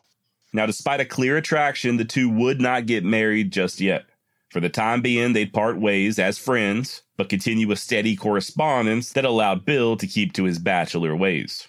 Now, following his job as marshal, officially ending on December thirteenth, eighteen seventy-one, Hickok would drift west to Georgetown, Colorado, where he partners up for a little bit with a friend by the name of Colorado Charlie Utter. More on both Agnes and Utter coming up in a little bit. They both have big roles to play in Hickok's final days. By the summer of seventy-two, Bill is back in Kansas, Kansas City, and is persuaded by a Colonel Sidney Barnett to appear in a so-called Grand Buffalo Chase at Niagara Falls, which he did and which proved to be a financial disaster. But we don't like to talk about that. Uh, not exactly sure what Bill was up to following this brief trip to New York, or for a good part of the year eighteen seventy-three.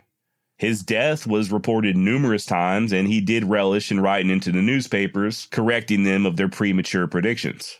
And he was possibly arrested in Wyoming and charged fifty dollars for assaulting a sheriff. Somebody that went by Wild Bill for sure was. Whether or not this is our Wild Bill, nobody can know. I will say, though, that having already worn the badge, Hickok did not seem the least bit intimidated by current law enforcement officials. By August of eighteen seventy-three, Hickok once again headed east towards New York, this time to perform with his old buddies, Buffalo Bill Cody and Texas Jack Omohundro.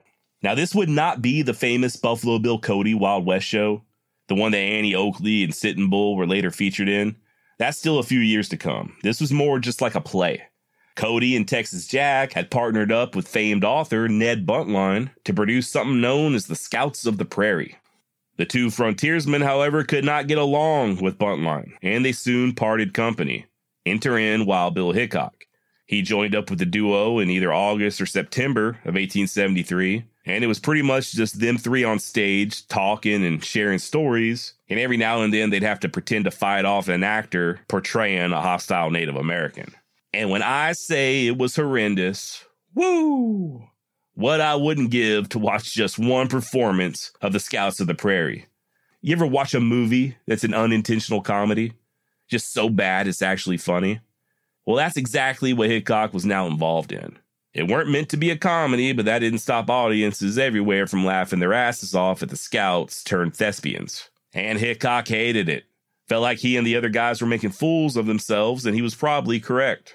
He hated everything about it. You know, the bright stage lights just hurt his eye as something fierce. And it wasn't long before Bill began showing his discontent in the form of bullying, believe it or not.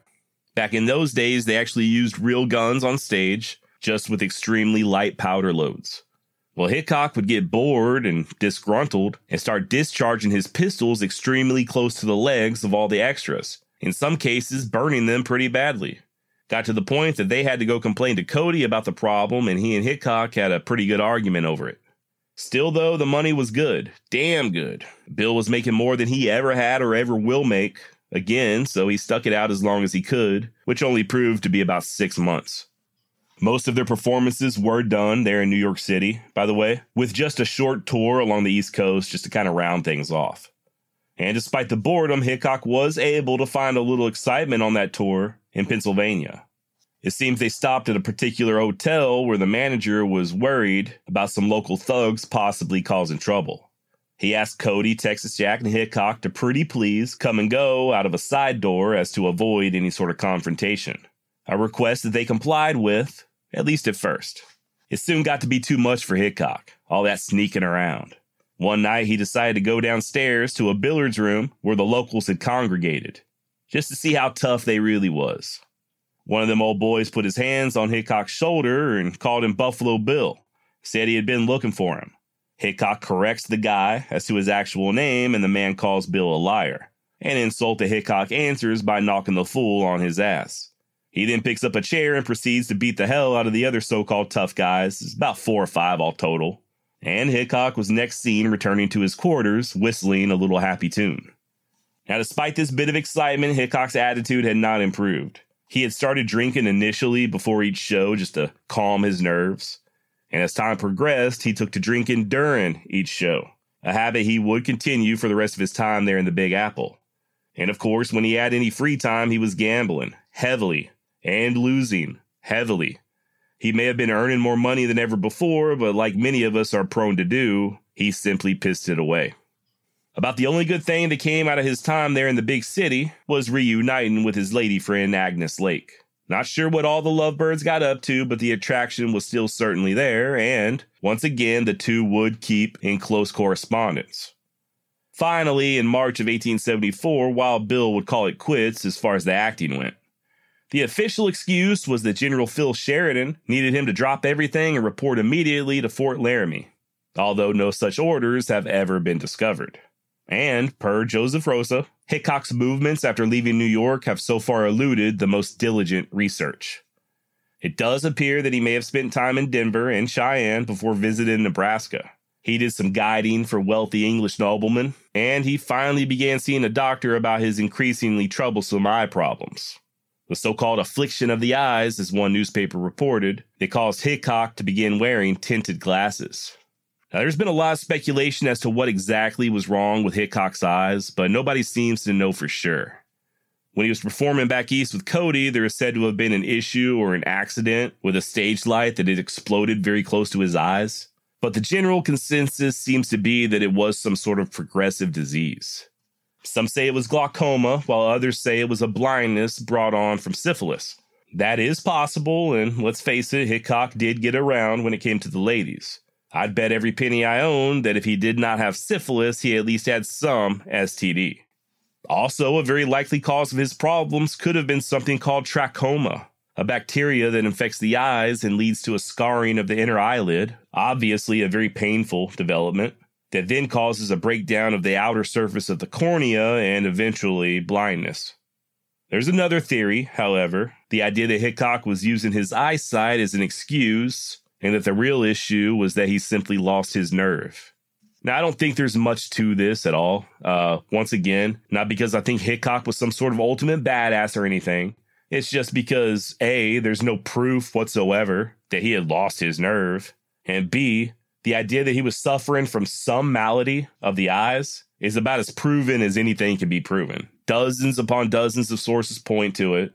And finally, other than showing a little bit more maturity in his last few years of life, it does not seem like Hickok really changed the way he carried himself. You know, he didn't shy away from dangerous situations or really alter his habits all that much, as was evidenced in Cheyenne, Wyoming, where Hickok headed to some six odd months after leaving New York, New York. The city so nice, they named it twice. And it was there in Cheyenne where Bill would once again link up with his old friend, Charlie Utter. Good old Charlie Utter. Now, if that name sounds familiar, it's probably because you've seen H B O's Deadwood, where Utter is portrayed by the great Dayton Cally of Sons of Anarchy fame. Now, let me just say I love Dayton in Deadwood. His version of Charlie Utter was phenomenal, just not all that historically accurate. First of all, when Deadwood premiered in two thousand four, Dayton was fifty-eight years old, two decades older than the real Charlie Utter would have been when he arrived in Deadwood in eighteen seventy-six. Also, the real Charlie Utter was a bit more dapper as far as his attire went. He, like Hickok, sported long flowing hair. He was usually perfectly groomed, wearing fancy buckskins and vests and beaded moccasins, that sort of stuff. And he was very much a clean freak, Charlie Utter, even compared to Wild Bill. It said that Utter would bathe daily while in Deadwood, something completely unheard of back then. Matter of fact, it was such an anomaly that miners would flock in just to watch the man clean himself, simply as a form of entertainment. Where others in Deadwood would just camp out on the ground or in the back of a wagon as Hickok did, Utter had his own fancy tent with rugs and mirrors and combs to brush his hair. He even had a broom in there to keep his tent nice and neat. Don't let appearances fool you, though. Utter was extremely proficient in the backcountry and very capable. A former trapper and prospector, the dude most definitely knew how to take care of himself. Now, I'm not exactly sure when Utter and Hickok first met and became friends. I actually just received an email from listener Clint, who's a direct descendant of Charlie's, and according to him, their family Bible has a story of Utter and Hickok hunting buffalo together. Unfortunately, he has no dates as far as when the two men met either, but it is, according to at least one source I found, a possibility that the two go back all the way to Kansas in the eighteen fifties. Now, in the H B O series Deadwood, Charlie Utter is almost like a caretaker of sorts for Wild Bill, just deeply concerned with his actions, always trying to steer him on the right path.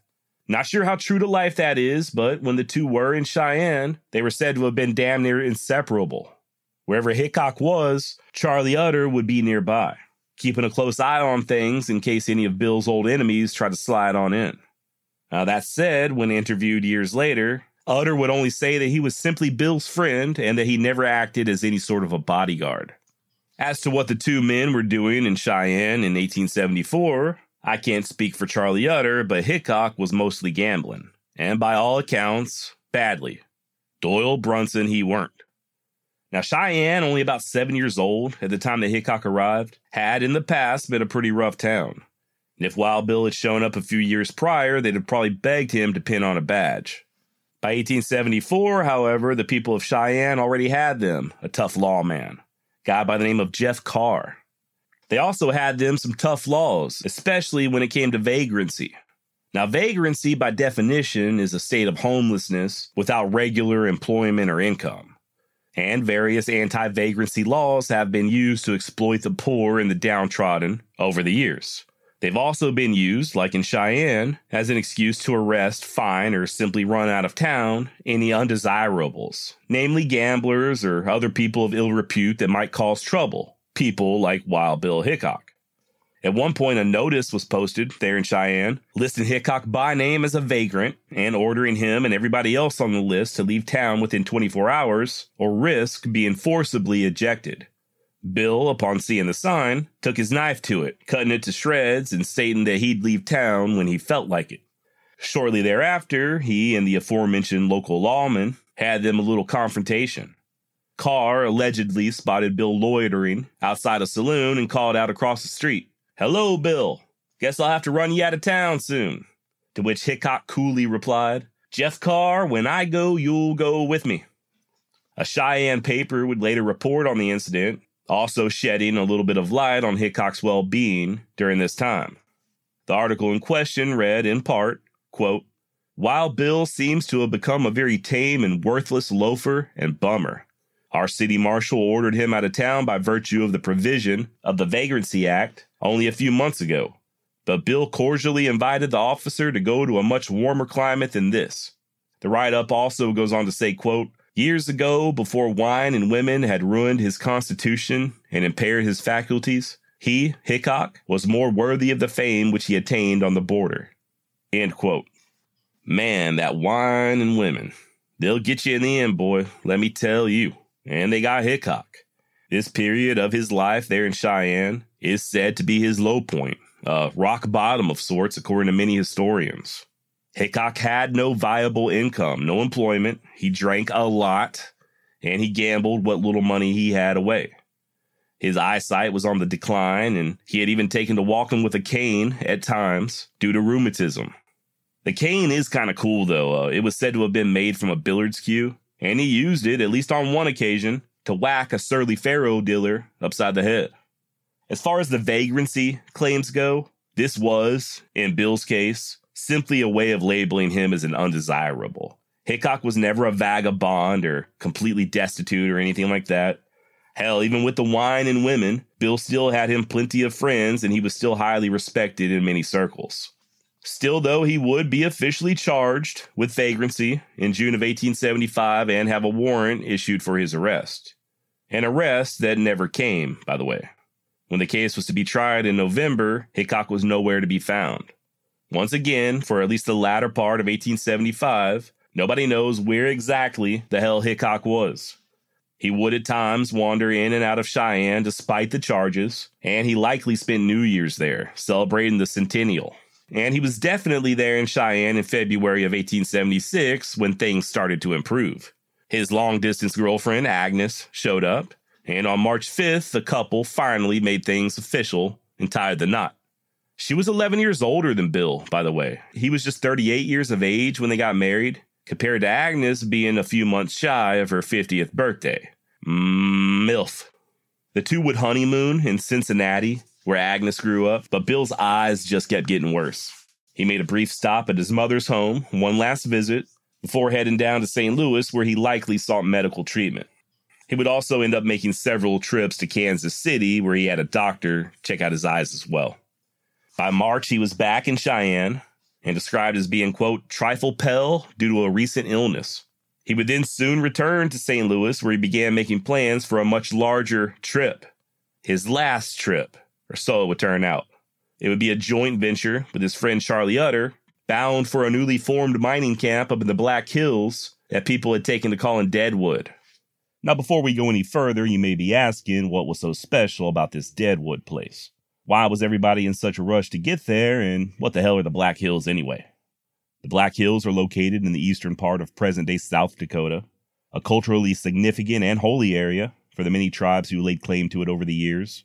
Tribes like the Arikari, the Cheyenne, Crow, Arapaho, Kiowa, and finally, from about the late seventeen hundreds all the way up to this episode's timeline, the Lakota, who were ceded a huge swath of land following Red Cloud's War in the Fort Laramie Treaty of eighteen sixty-eight. a so-called Great Reservation taking up the western halves of present-day states Nebraska and South Dakota, a good chunk of eastern Wyoming, the northeast corner of Colorado, southeast Montana, and even a bit of southwest North Dakota. All land legally belonging to the Lakota, and right there smack dab in the middle of all that acreage lay the Black Hills. Skip ahead to eighteen seventy-four. Custer led his seventh Cavalry to the area, gold was discovered, and that was that. The rush was on. Now, the first prospectors to set up camp there in the Black Hills would soon be ejected by the military. But you can't stop what's coming, right? Especially not when gold's involved. More and more people continued to flock in, hoping to strike it rich. And, well, if you're a fan of frontier history, then you probably know that Custer soon had his hands full elsewhere. Now, Deadwood was a true boomtown. In a very short span of time, there were about five thousand people squatting there in what was known as Deadwood Gulch. And although sources and estimates vary, by eighteen seventy-seven, you had anywhere between twelve thousand to twenty-five thousand people all bunched in together, hoping to get rich or die trying. Just to put that population into perspective, if you've ever visited Deadwood, it now has a population of just over one thousand people. Imagine over five times that many, possibly ten times. The streets covered in a thick mix of mud and horse shit, the sound of hammers and saws echoing day and night, piano music blaring from the many gaming halls flanking the thoroughfare. All that noise occasionally punctured with the sound of random gunshots, screams of agony and ecstasy. All that with zero law whatsoever. Think back to the last episode you heard where we discussed how rough the towns of Hayes and Abilene were. And those places had city councils, mayors, laws, and statutes. Deadwood had none of that. No marshal, no sheriff. Hell, as far as I know, and please correct me if I'm wrong here, but I'm fairly certain even a U S deputy marshal would have had no jurisdiction in Deadwood in eighteen seventy-six. This was not legally the United States. This was Lakota land, plain and simple, and every man and woman who ventured to the Black Hills did so at their own risk. This is the environment that Hickok and the others were headed into, and I'm sure everybody had their own different reasons for making the trip. Charlie Utter and his brother, for instance, were looking to open up a business, and they would, first selling supplies to prospectors and then starting up their own express mail route. As for Hickok, well, let's just say his motivations, much like the man, were complicated. Remember, Bill was a newlywed. Wife Agnes was still back east, but James Butler was determined to make his own way, to not have to rely on his wife's money. Matter of fact, while Bill allegedly borrowed twenty-two dollars and thirty cents, or roughly six hundred dollars in today's money, from a Doc Howard before departing Cheyenne, saying that his, quote, remittance hadn't come from the East. Now, if this is true, I can only assume that the remittance Bill was referring to was money from Agnes, seeing as how he himself was not employed. But of course, that is just an assumption on my part.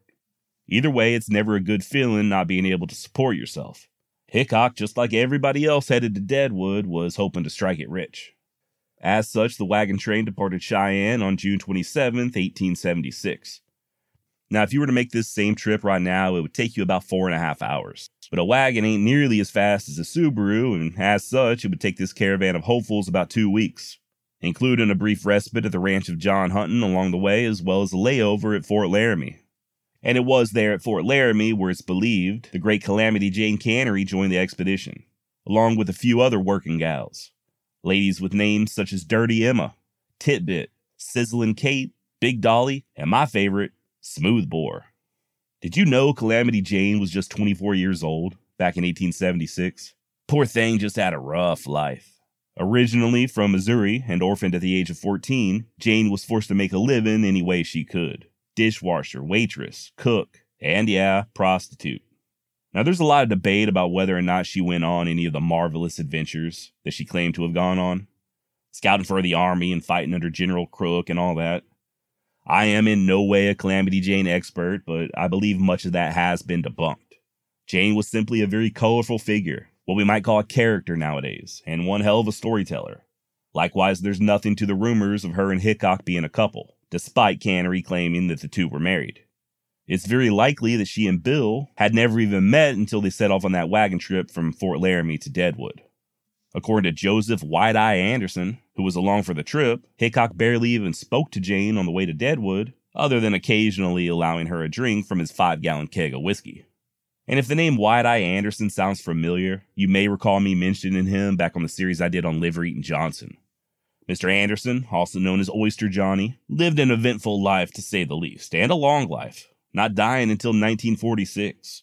Dude lived long enough to see himself portrayed on the big screen, and I still have yet to determine whether or not he's a trusted source. He'd go on in his latter years to pen the book I Buried Hickok, and I really just need to bite the bullet and get me a copy. As far as this expedition goes, some of the things that White Eye claimed are in dispute, while other statements pretty much line up. So like I always say, grain of salt, right? As for Hickok, White Eye would recall that the former lawman's eyesight was pretty much gone by this point, and at nighttime he was practically blind. Still, though, Anderson said that every morning, when the light was just right, Hickok would have target practice at about twenty-five paces, and he never missed anything he shot at. Furthermore, he stated that Bill always carried his revolver's butt forward, oftentimes drawing and firing both simultaneously. Anderson specifically uses the phrase twist of the wrist when describing Hickok's draw. Now, that little tidbit is for listeners Crick Water and Joe Wheeler. We've been having a fun little discussion as to the various methods Hickok would have likely used to carry and draw his pistols, as far as practicality is concerned. Long story short, nobody knows for sure. Uh, it is very likely that Hickok preferred the butt-forward carry, as did many men who spent long hours in the saddle or at the poker table, and he likely utilized the twist-and-draw method as opposed to the cross-draw. Just thought I'd throw that in there. Finally, on June twelfth, eighteen seventy-six, the expedition reached the bustling boomtown of Deadwood, a hell of a place to make a living. James Butler Hickok would only have twenty-one more days left to live. Believe it or not, Bill would locate a mining claim of his own during his first day or so in camp, or at least he said as much to his wife when he wrote to her on July seventeenth, stating that he had just been out prospecting and had plans to return the next day. That letter notwithstanding, any information regarding Hickok's time prospecting is as scant as scant can be. Unless, of course, he was referring to panning for gold at the poker table, a vocation that would soon draw the ex-marshal's full attention. As such, he began making the rounds, gambling at his preferred establishments, places like the Senate, Shingles number three, and Man's number ten, not to be confused with Man's number sixty-nine four twenty. No word, however, on whether or not Wild Bill ever made it over to that whoremonger and cocksucker Al Swearingen's joint, the gym. Although if he had, I like to think that pussy would have been half-priced, and unauthorized cinnamon and canned fucking peaches readily goddamn available, ad hoc free gratis. Sorry, uh, that's for all the Deadwood fans out there. I apologize.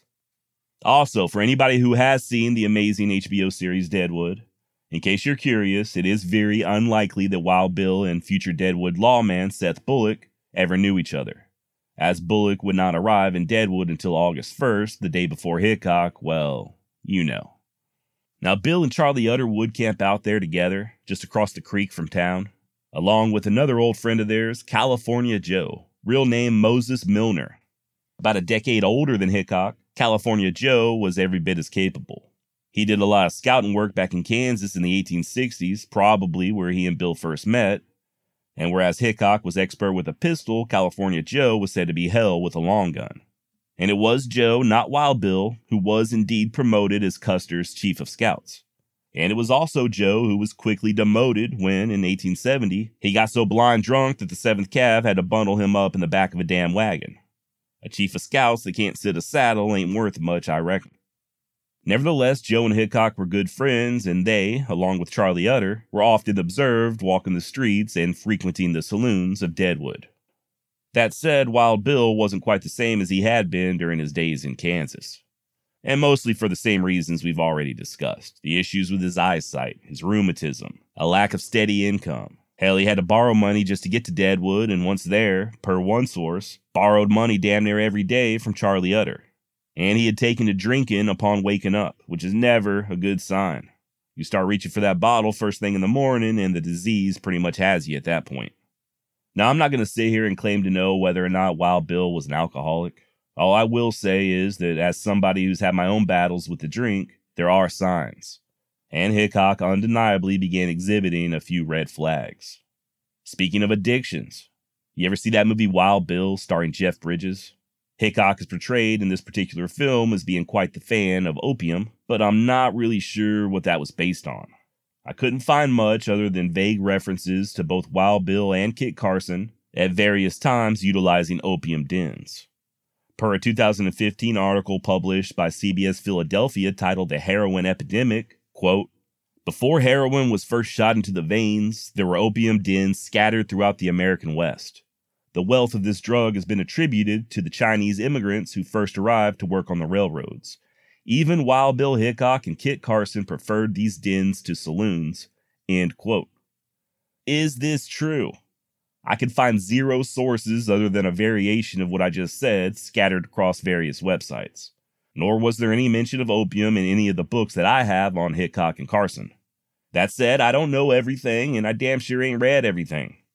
I do think, however, we can wholesale discount the part about them preferring opium dens to saloons. Hell, Wild Bill practically lived in saloons, and Carson was never much of a social butterfly to begin with. Would it have been possible for either man to sample opium? Sure, absolutely. I mean, one thing both of these guys had in common was chronic pain. And in those days, opium was readily available, as was a number of fun-time substances that we can't just easily obtain nowadays. And if it could be proven that either one of these guys took to puffing on an opium pipe, I do not think that's some sort of damning blight on their honor. But with all that said, I also very strongly question the assertion that they did, or at least to any significant extent. If you have any information on this, actual sources, please do enlighten me, Josh at wild west extra dot com. Now, Bill's appearance there in Deadwood did cause quite the stir. Remember, he was a famous man at this junction of his life. But not all of the attention he attracted was the welcome sort. The lawless element of the boomtown, particularly those who fancied themselves in charge of Deadwood's more crooked activities, were especially concerned. After all, Hickok had been called in to tame the rough towns of Abilene and Hays. Did he intend to do the same thing there in Deadwood? If so, that means a lot of ill-gotten money would soon dry up, and maybe more than a few unsolved murders would be examined. More on this criminal element to come, but for now, let's go ahead and take a look at Bill's last days. There are some who assert Hickok was suffering from depression, and we know he was losing heavily at poker, which caused him to continue to borrow money. And he also began having premonitions of his own death, allegedly telling his buddy Charlie and possibly others that he sensed Deadwood would be his last camp. Per one source, Utter even tried to get Bill to join him on a hunting trip, just to get him out of town. An invitation that Hickok quickly rejected, saying, quote, those fellers over the creek have laid it out to kill me, and they're going to do it or they ain't. Anyway, I don't stir out of here unless I'm carried out, end quote. Now, this is just me speaking, but I have heard of similar premonitions, especially among men at war, the strange phenomenon of foreseeing one's own imminent demise. I do personally believe that there is more to this world than we mere mortals can see. But I do think on rare occasions we're given a glimpse behind the veil, if only darkly, and if only just for a moment, especially when our time starts winding down. But like I said, this is just me talking, and I have been known to speak out of my ass more than once. Still though, even on August first, Hickok was said to have once again reflected on his upcoming death, while leaning against the door of the number ten saloon watching the masses in the street hustle past. He even hinted at it in a letter he penned to his wife, his last letter that he wrote earlier that morning. Agnes, darling, if such should be we never meet again, while firing my last shot, I will gently breathe the name of my wife, Agnes, and with wishes even for my enemies, I will make the plunge and try to swim to the other shore. Signed, J B Hickok, Wild Bill. Later that day, as was his habit, Hickok returned to play poker, each time asserting his usual right to sit at the table with his back facing the wall, a precaution he picked up years earlier. At some point that evening, a youngster by the name of Jack McCall set in on a game, and for once, Hickok didn't lose. By the time the two were done, McCall was dead-ass broke, and Bill had pity on him, tossing the loser enough money to buy supper, a gesture that Jack rejected. Not a whole lot is known about Jack McCall's earlier life, other than him being from Kentucky. His real name was John, by the way, not Jack. Something that didn't come to light until his second trial. It's been written that McCall drifted west to hunt buffalo originally, and that he possibly drove one of the wagons in Charlie Utter and Hickok's expedition to Deadwood.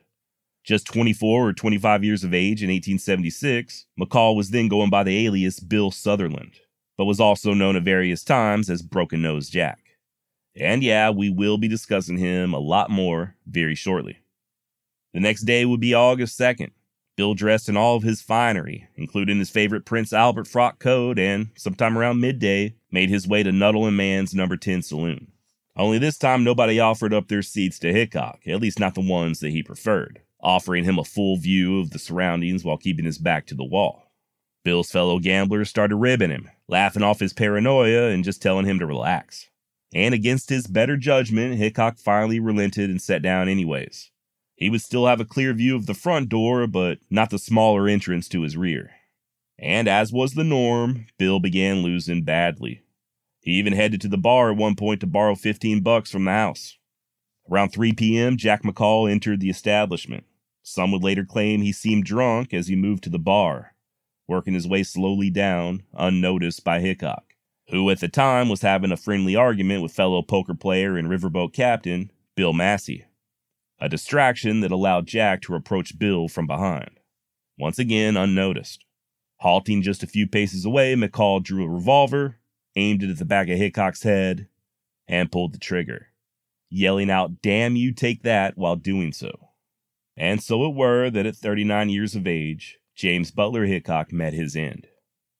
They say Bill's head jerked forward as the bullet exited through his right cheek between the upper and lower jawbones. The rest of his body remained motionless for several seconds before slowly toppling to the floor. As for the coward McCall, he waved his pistol at the crowd as he backed out of the saloon, even squeezing the trigger, but it misfired. Turning to run, he hopped on the first horse he found, but being the damn fool he was, the saddle turned upside down and spilt Jack into the muck of the thoroughfare. And within minutes, he was apprehended. Wild Bill's body remained locked inside the number ten in the meantime. Word of what had happened reached Charlie Utter, who was out of town, but soon came rushing in to see his friend one last time and claim the body. It would be Charlie who'd bury Bill, placing him in a pine coffin, white cloth lining the inside with black draping the exterior. The next morning, citizens of Deadwood came to pay their respect at Charlie's camp, filing past Hickok's coffin until that evening when he was laid to rest in the Ingleside Cemetery. Not for long, though. Uh, three years later, to the day, Charlie Utter paid to have Bill's body reinterred to the new Mount Moriah Cemetery, where he now reposes. Story goes that Bill's mama was found with a newspaper reporting her son's death laying at her side, slowly rocking back and forth, blood covering her dress as she suffered from a lung hemorrhage. The Hickok family would state that she never fully recovered from the shock and was still mourning her son two years later when she passed away. Now, Jack McCall, as I said, was quickly apprehended, placed under guard, despite there being no formal law there in Deadwood. And instead of just quickly stringing the man up to the nearest pole, the local business leaders decided to have a trial, one that would be held in McDaniel's Theater. A judge was selected, as was a jury. Attorneys were appointed, and not one to waste any time, the proceedings would begin the day after Hickok's death on August third. Eyewitness testimony was heard, and even McCall got his chance to speak, saying that he killed Wild Bill as an act of revenge. According to him, Hickok had gunned down his brother years ago in Abilene. After some back and forth with the lawyers, the judge ordered the jury to their chambers with the verdict to be read at Mann's number ten saloon where Bill was murdered. And the verdict was an astonishing not guilty. Upon hearing this, several men, including Charlie Utter, simply walked out in disgust, some even openly speaking about lynching McCall right there on the spot. Nevertheless, the assassin was set free, and believe it or not, Jack did not immediately leave town, at least not till old California Joe showed up and made it clear that Jack could either arm himself or get the hell gone. Needless to say, McCall got gone. So obviously justice was not served, right? I mean, there is no dispute whatsoever about Jack murdering Hickok. Everybody and their mama knows that it was him who walked into that saloon and put a bullet in the back of Bill's head. To let such a killing go unpunished, lawless town or not, didn't sit well with more than a few people, one of which was the Colonel George May, the prosecuting attorney during the trial. He, along with a deputy marshal out of Wyoming named A D Balcom, tracked Jack down to Laramie where the fool had been bragging about killing the famous Wild Bill. And it was there in Laramie where McCall was arrested, first taken to Cheyenne and finally Yankton, this time for a real trial. Now, I know what you're thinking, double jeopardy.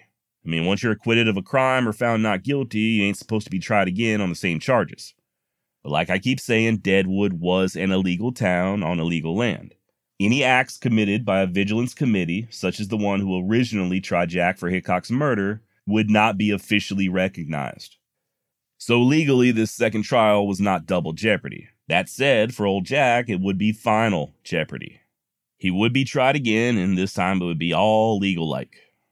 McCall, described as a restless, medium-sized man with slightly crossed eyes and a speech impediment, continued on with his claims about Wild Bill killing his brother, and he even said that Bill had robbed him of some gold dust during a poker game, and that he slapped Hickok across the face because of it. And I hope everybody who heard him say that had their boots on, because the shit was getting a little high.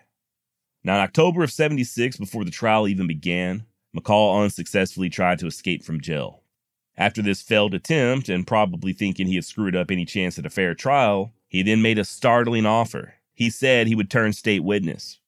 And this is the part that really surprised me, a bit of information I had thus far never heard, and I'm really astonished that it's not more well known. I know he may not be the most reliable source, but according to Jack, uh, John Varnes of Deadwood paid him a certain sum of money to murder Hickok. A statement somewhat backed up by Jack only having forty-three dollars on his person when he was apprehended for Hickok's killing. But the very next day when he was set free, he was seen sporting a fancy gold watch and a big fat wad of cash. So who the hell was this John Varnes guy? And if it's true, why would he want Hickok killed? Unfortunately, and much to my great frustration, I couldn't find much. Varnes was a gambler there in Deadwood, possibly a saloon owner, and he did have a reputation as a dangerous man. He, along with a Tim Brady, allegedly conspired to have Hickok killed, fearing that he'd soon pin on a badge and put an end to their easy money. Word is they tried to enlist the help of fellow gambler Charlie Storms and gunman Jim Levy, but both men wisely turned down the offer. And it was Varnes and Brady whom McCall named, saying that they were the ones that paid him to take Bill out. Now, what little I could find out about Varnes, uh, evidently he was a big-time player there in Deadwood, as I alluded to, as far as crime was concerned. And the trouble with him and Bill went all the way back to Denver, with the two renewing their quarrel in Deadwood. One allegation has Varnes and another man getting into an altercation in the Senate Saloon, and Wild Bill pulling his pistol and holding it on Varnes as he attempted to mediate the situation. Another guy I just mentioned, Charlie Storms, he and John Varnes got into a shootout right there in the streets of Deadwood, with both men emptying their guns at each other and not hitting a damn thing. Eventually, they called it quits and just went and got drunk together. Now, Charlie Storms I am a little familiar with. I spoke of him on the episode I did on Luke Short and the Dodge City War. Storms was an old-school gambler, one of them old boys who followed the money from one boomtown to another. He'd eventually end up in Tombstone, where he made the fatal mistake of throwing down on Luke Short. Let's just say that this was Mister Storm's last gamble, and it weren't no win in hand. Now, both John Varnes and Tim Brady were sent for during this second trial, but they were not located. And I guess the issue was just kind of dropped. By the way, good luck Googling Tim Brady. Dude's name is just a little too close to a certain athlete.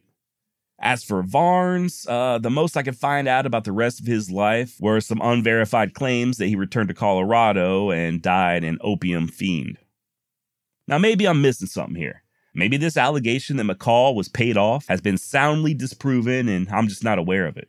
But the general narrative surrounding Wild Bill's death, as far as the motive goes, always just points to Jack McCall being angered after losing to Bill in poker, and Bill's insult of offering to pay for the man's dinner.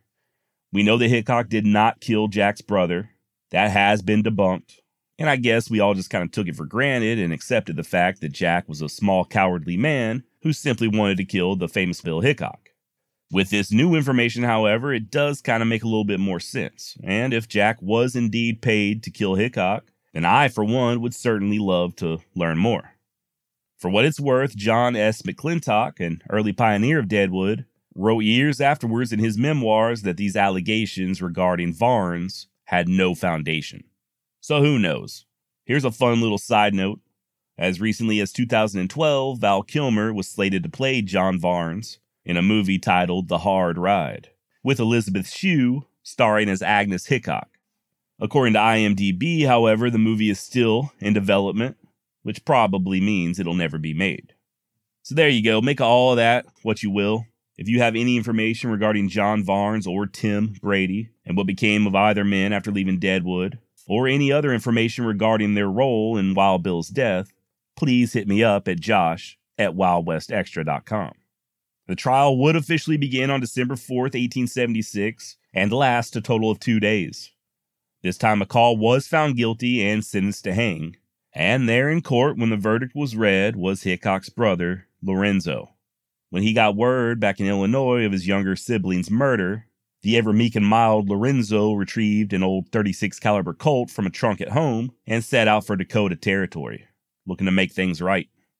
Of course, once he got there, not only was Jack already under arrest, but the trial was just getting started, so Lorenzo just consoled himself knowing justice would soon be served. Now, there was one other revelation that came out during this trial, something you may find as curious as I did. Turns out this might not have been Jack McCall's first attempt at trying to assassinate Hickok. More than one witness testified that days before Wild Bill's murder, McCall had slowly approached him with a revolver, only to have several people intervene and pull him away. I find this interesting because there's no record of Hickok being aware of this when it happened, nor of anybody telling him about it. And if they had told him about it, if he knew he was in danger, then you'd think he would have been more cautious on August second. Or, I don't know, perhaps Wild Bill was so numb to people trying to kill him that it didn't give him much cause for alarm. Or it's simply not true. I don't know. The wheels of justice turn slow even in eighteen seventy-six. At least they do when everything is done by the books. There were appeals, but in the end, Jack was to hang by the neck on the morning of March first, eighteen seventy-seven, nearly seven months after he put Hickok under. It were a Thursday, and this was to be the first legal hanging to ever take place there in Yankton County. At eight thirty a.m., Jack had a final consultation with a priest. He was, after all, human, and as such, susceptible to the very human need to find religion when you're about to meet your maker. By around nine a.m., the marshal arrived at the jail to read Jack his death warrant. At approximately nine thirty, McCall bid farewell to his cellmates and was led outside into the drizzling rain, a rain that did not stop a large crowd from congregating. Jack was then taken up to the gallows, his arms bound as he knelt to pray. Upon rising, a black burlap sack was placed over his head, followed by a noose around the neck. "Draw it tighter, Marshal," Jack urged. Finally, at ten fifteen a.m., the trap was sprung. Jack McCall's last words were, "Oh God." He would be pronounced dead twelve minutes later and laid to rest in the Sacred Heart Cemetery there in Yankton. As for everybody else, uh, Charlie Utter would have quite a few years left on this earth. He'd continue working in various mining towns like Leadwood and Durango before moving on down south to Socorro, New Mexico, and eventually way down south to Panama. And it was there in Panama that he would die in July of nineteen fifteen at the age of seventy-three. California Joe Milner would not be so fortunate. He'd only last about three months after Hickok's death, himself being killed in the same fashion, shot from behind. Bill's widow Agnes would have a monument placed at his grave and then return back to work performing for the circus. She had a child, but one from before she and Bill ever got married. And once Agnes was too old to perform, she lived with said child, a daughter, until finally passing away in nineteen oh seven at the age of eighty. She now rests in Cincinnati, buried next to her first husband. And old Calamity Jane lasted probably longer than anybody would have expected. Much like in the H B O series Deadwood, Jane Wood helped nurse the sick through a smallpox epidemic there in the Black Hills before moving on. She would later return, however, but her drinking had just got progressively worse, and she passed away on August first, nineteen oh three, buried right there in Deadwood next to her crush, Wild Bill Hickok. Now, you may find references to Wild Bill having a few illegitimate children. There was a lady named Jean McCormick, for instance, who claimed to be the love child of Calamity Jane and Hickok. This has been completely disproven, but it does kind of make you wonder, you know, did Hickok have any children? And the answer is maybe. You may recall from a previous installment that I mentioned a fortune teller named Indian Annie, who Hickok stayed with back there in Kansas. Well, her real name, we think, was Anna Wilson, and she did have a child named Willie in eighteen sixty-seven. Many think that this was Wild Bill's kid and that he abandoned the boy who would sadly pass away in eighteen eighty-one at just thirteen or fourteen years of age. This is total speculation, though, and there is no official record of Hickok having any children of his own. He does have quite a few notable relations, however, at least according to the totally reputable website famous kin dot com. According to them, the Bush boys, George W. and Jeb with an exclamation mark, are second cousins five times removed from Wild Bill. Likewise with Christopher Lloyd, you may remember him as Doc from Back to the Future. Him and Hickok are fifth cousins two times removed. And the list goes on. Zac Efron, Billie Eilish, Taylor Swift, Humphrey Bogart, Bill Gates. I finally had to stop reading the list. Every famous person you can imagine is supposedly related to Wild Bill Hickok. And I'm not even joking. Look it up. Chris Pratt, Rainn Wilson, literally everybody. Look, I don't know if they are indeed related to Hickok or not, and I had never heard of this website before doing this episode, but I did recall hearing years ago that former President Obama and Hickok were related, so I went searching for an actual reliable source. And sure enough, per the New England Historical Society, Obama and Hickok are six cousins, six times removed, whatever that means. Evidently, the two family trees go all the way back to a Thomas Blossom of Holland, who immigrated to Plymouth way back in sixteen twenty-nine. So there you have it. I don't know about where you're from, but down here in my neck of the woods, we don't have all that five times or six times removed business. She's either your first cousin, your second cousin, or she's fair game. You know what I mean? All right, with that, I think we've about wrapped up the life of Wild Bill Hickok. Wait, no, we have not. No, we have not. I'm getting ahead of myself. No episode on the death of Wild Bill could be complete without addressing the dead man's hand. If you've ever played poker, you know what it is, right? Two pair, aces and eights. The same hand that Bill had been dealt right before Jack McCall put that bullet into the back of his head. Or so we're told. Is that true? Probably not. The idea that Wild Bill had aces and eights did not appear in print until nineteen twenty-six, a half century after his death, and it had no contemporaneous sources. Meaning nobody who was there ever mentioned it. And before that, the dead man's hand was described as a full house consisting of three jacks and a pair of tens. Per Hoyle's nineteen oh seven edition, a dead man's hand is jacks and eights as opposed to aces and eights. Truth of the matter is, nobody knows what cards Wild Bill was holding at the time of his death. That said, I have never been dealt aces and eights without taking at least a moment to think about Wild Bill, and I hope going forward you do the same. All right, now we're going to wrap it up. Thank you so much for staying with me. And please, if you like what you hear, share this podcast with somebody. Till next time, keep your back to the wall, especially if you try bluffing with aces and eights. Adios.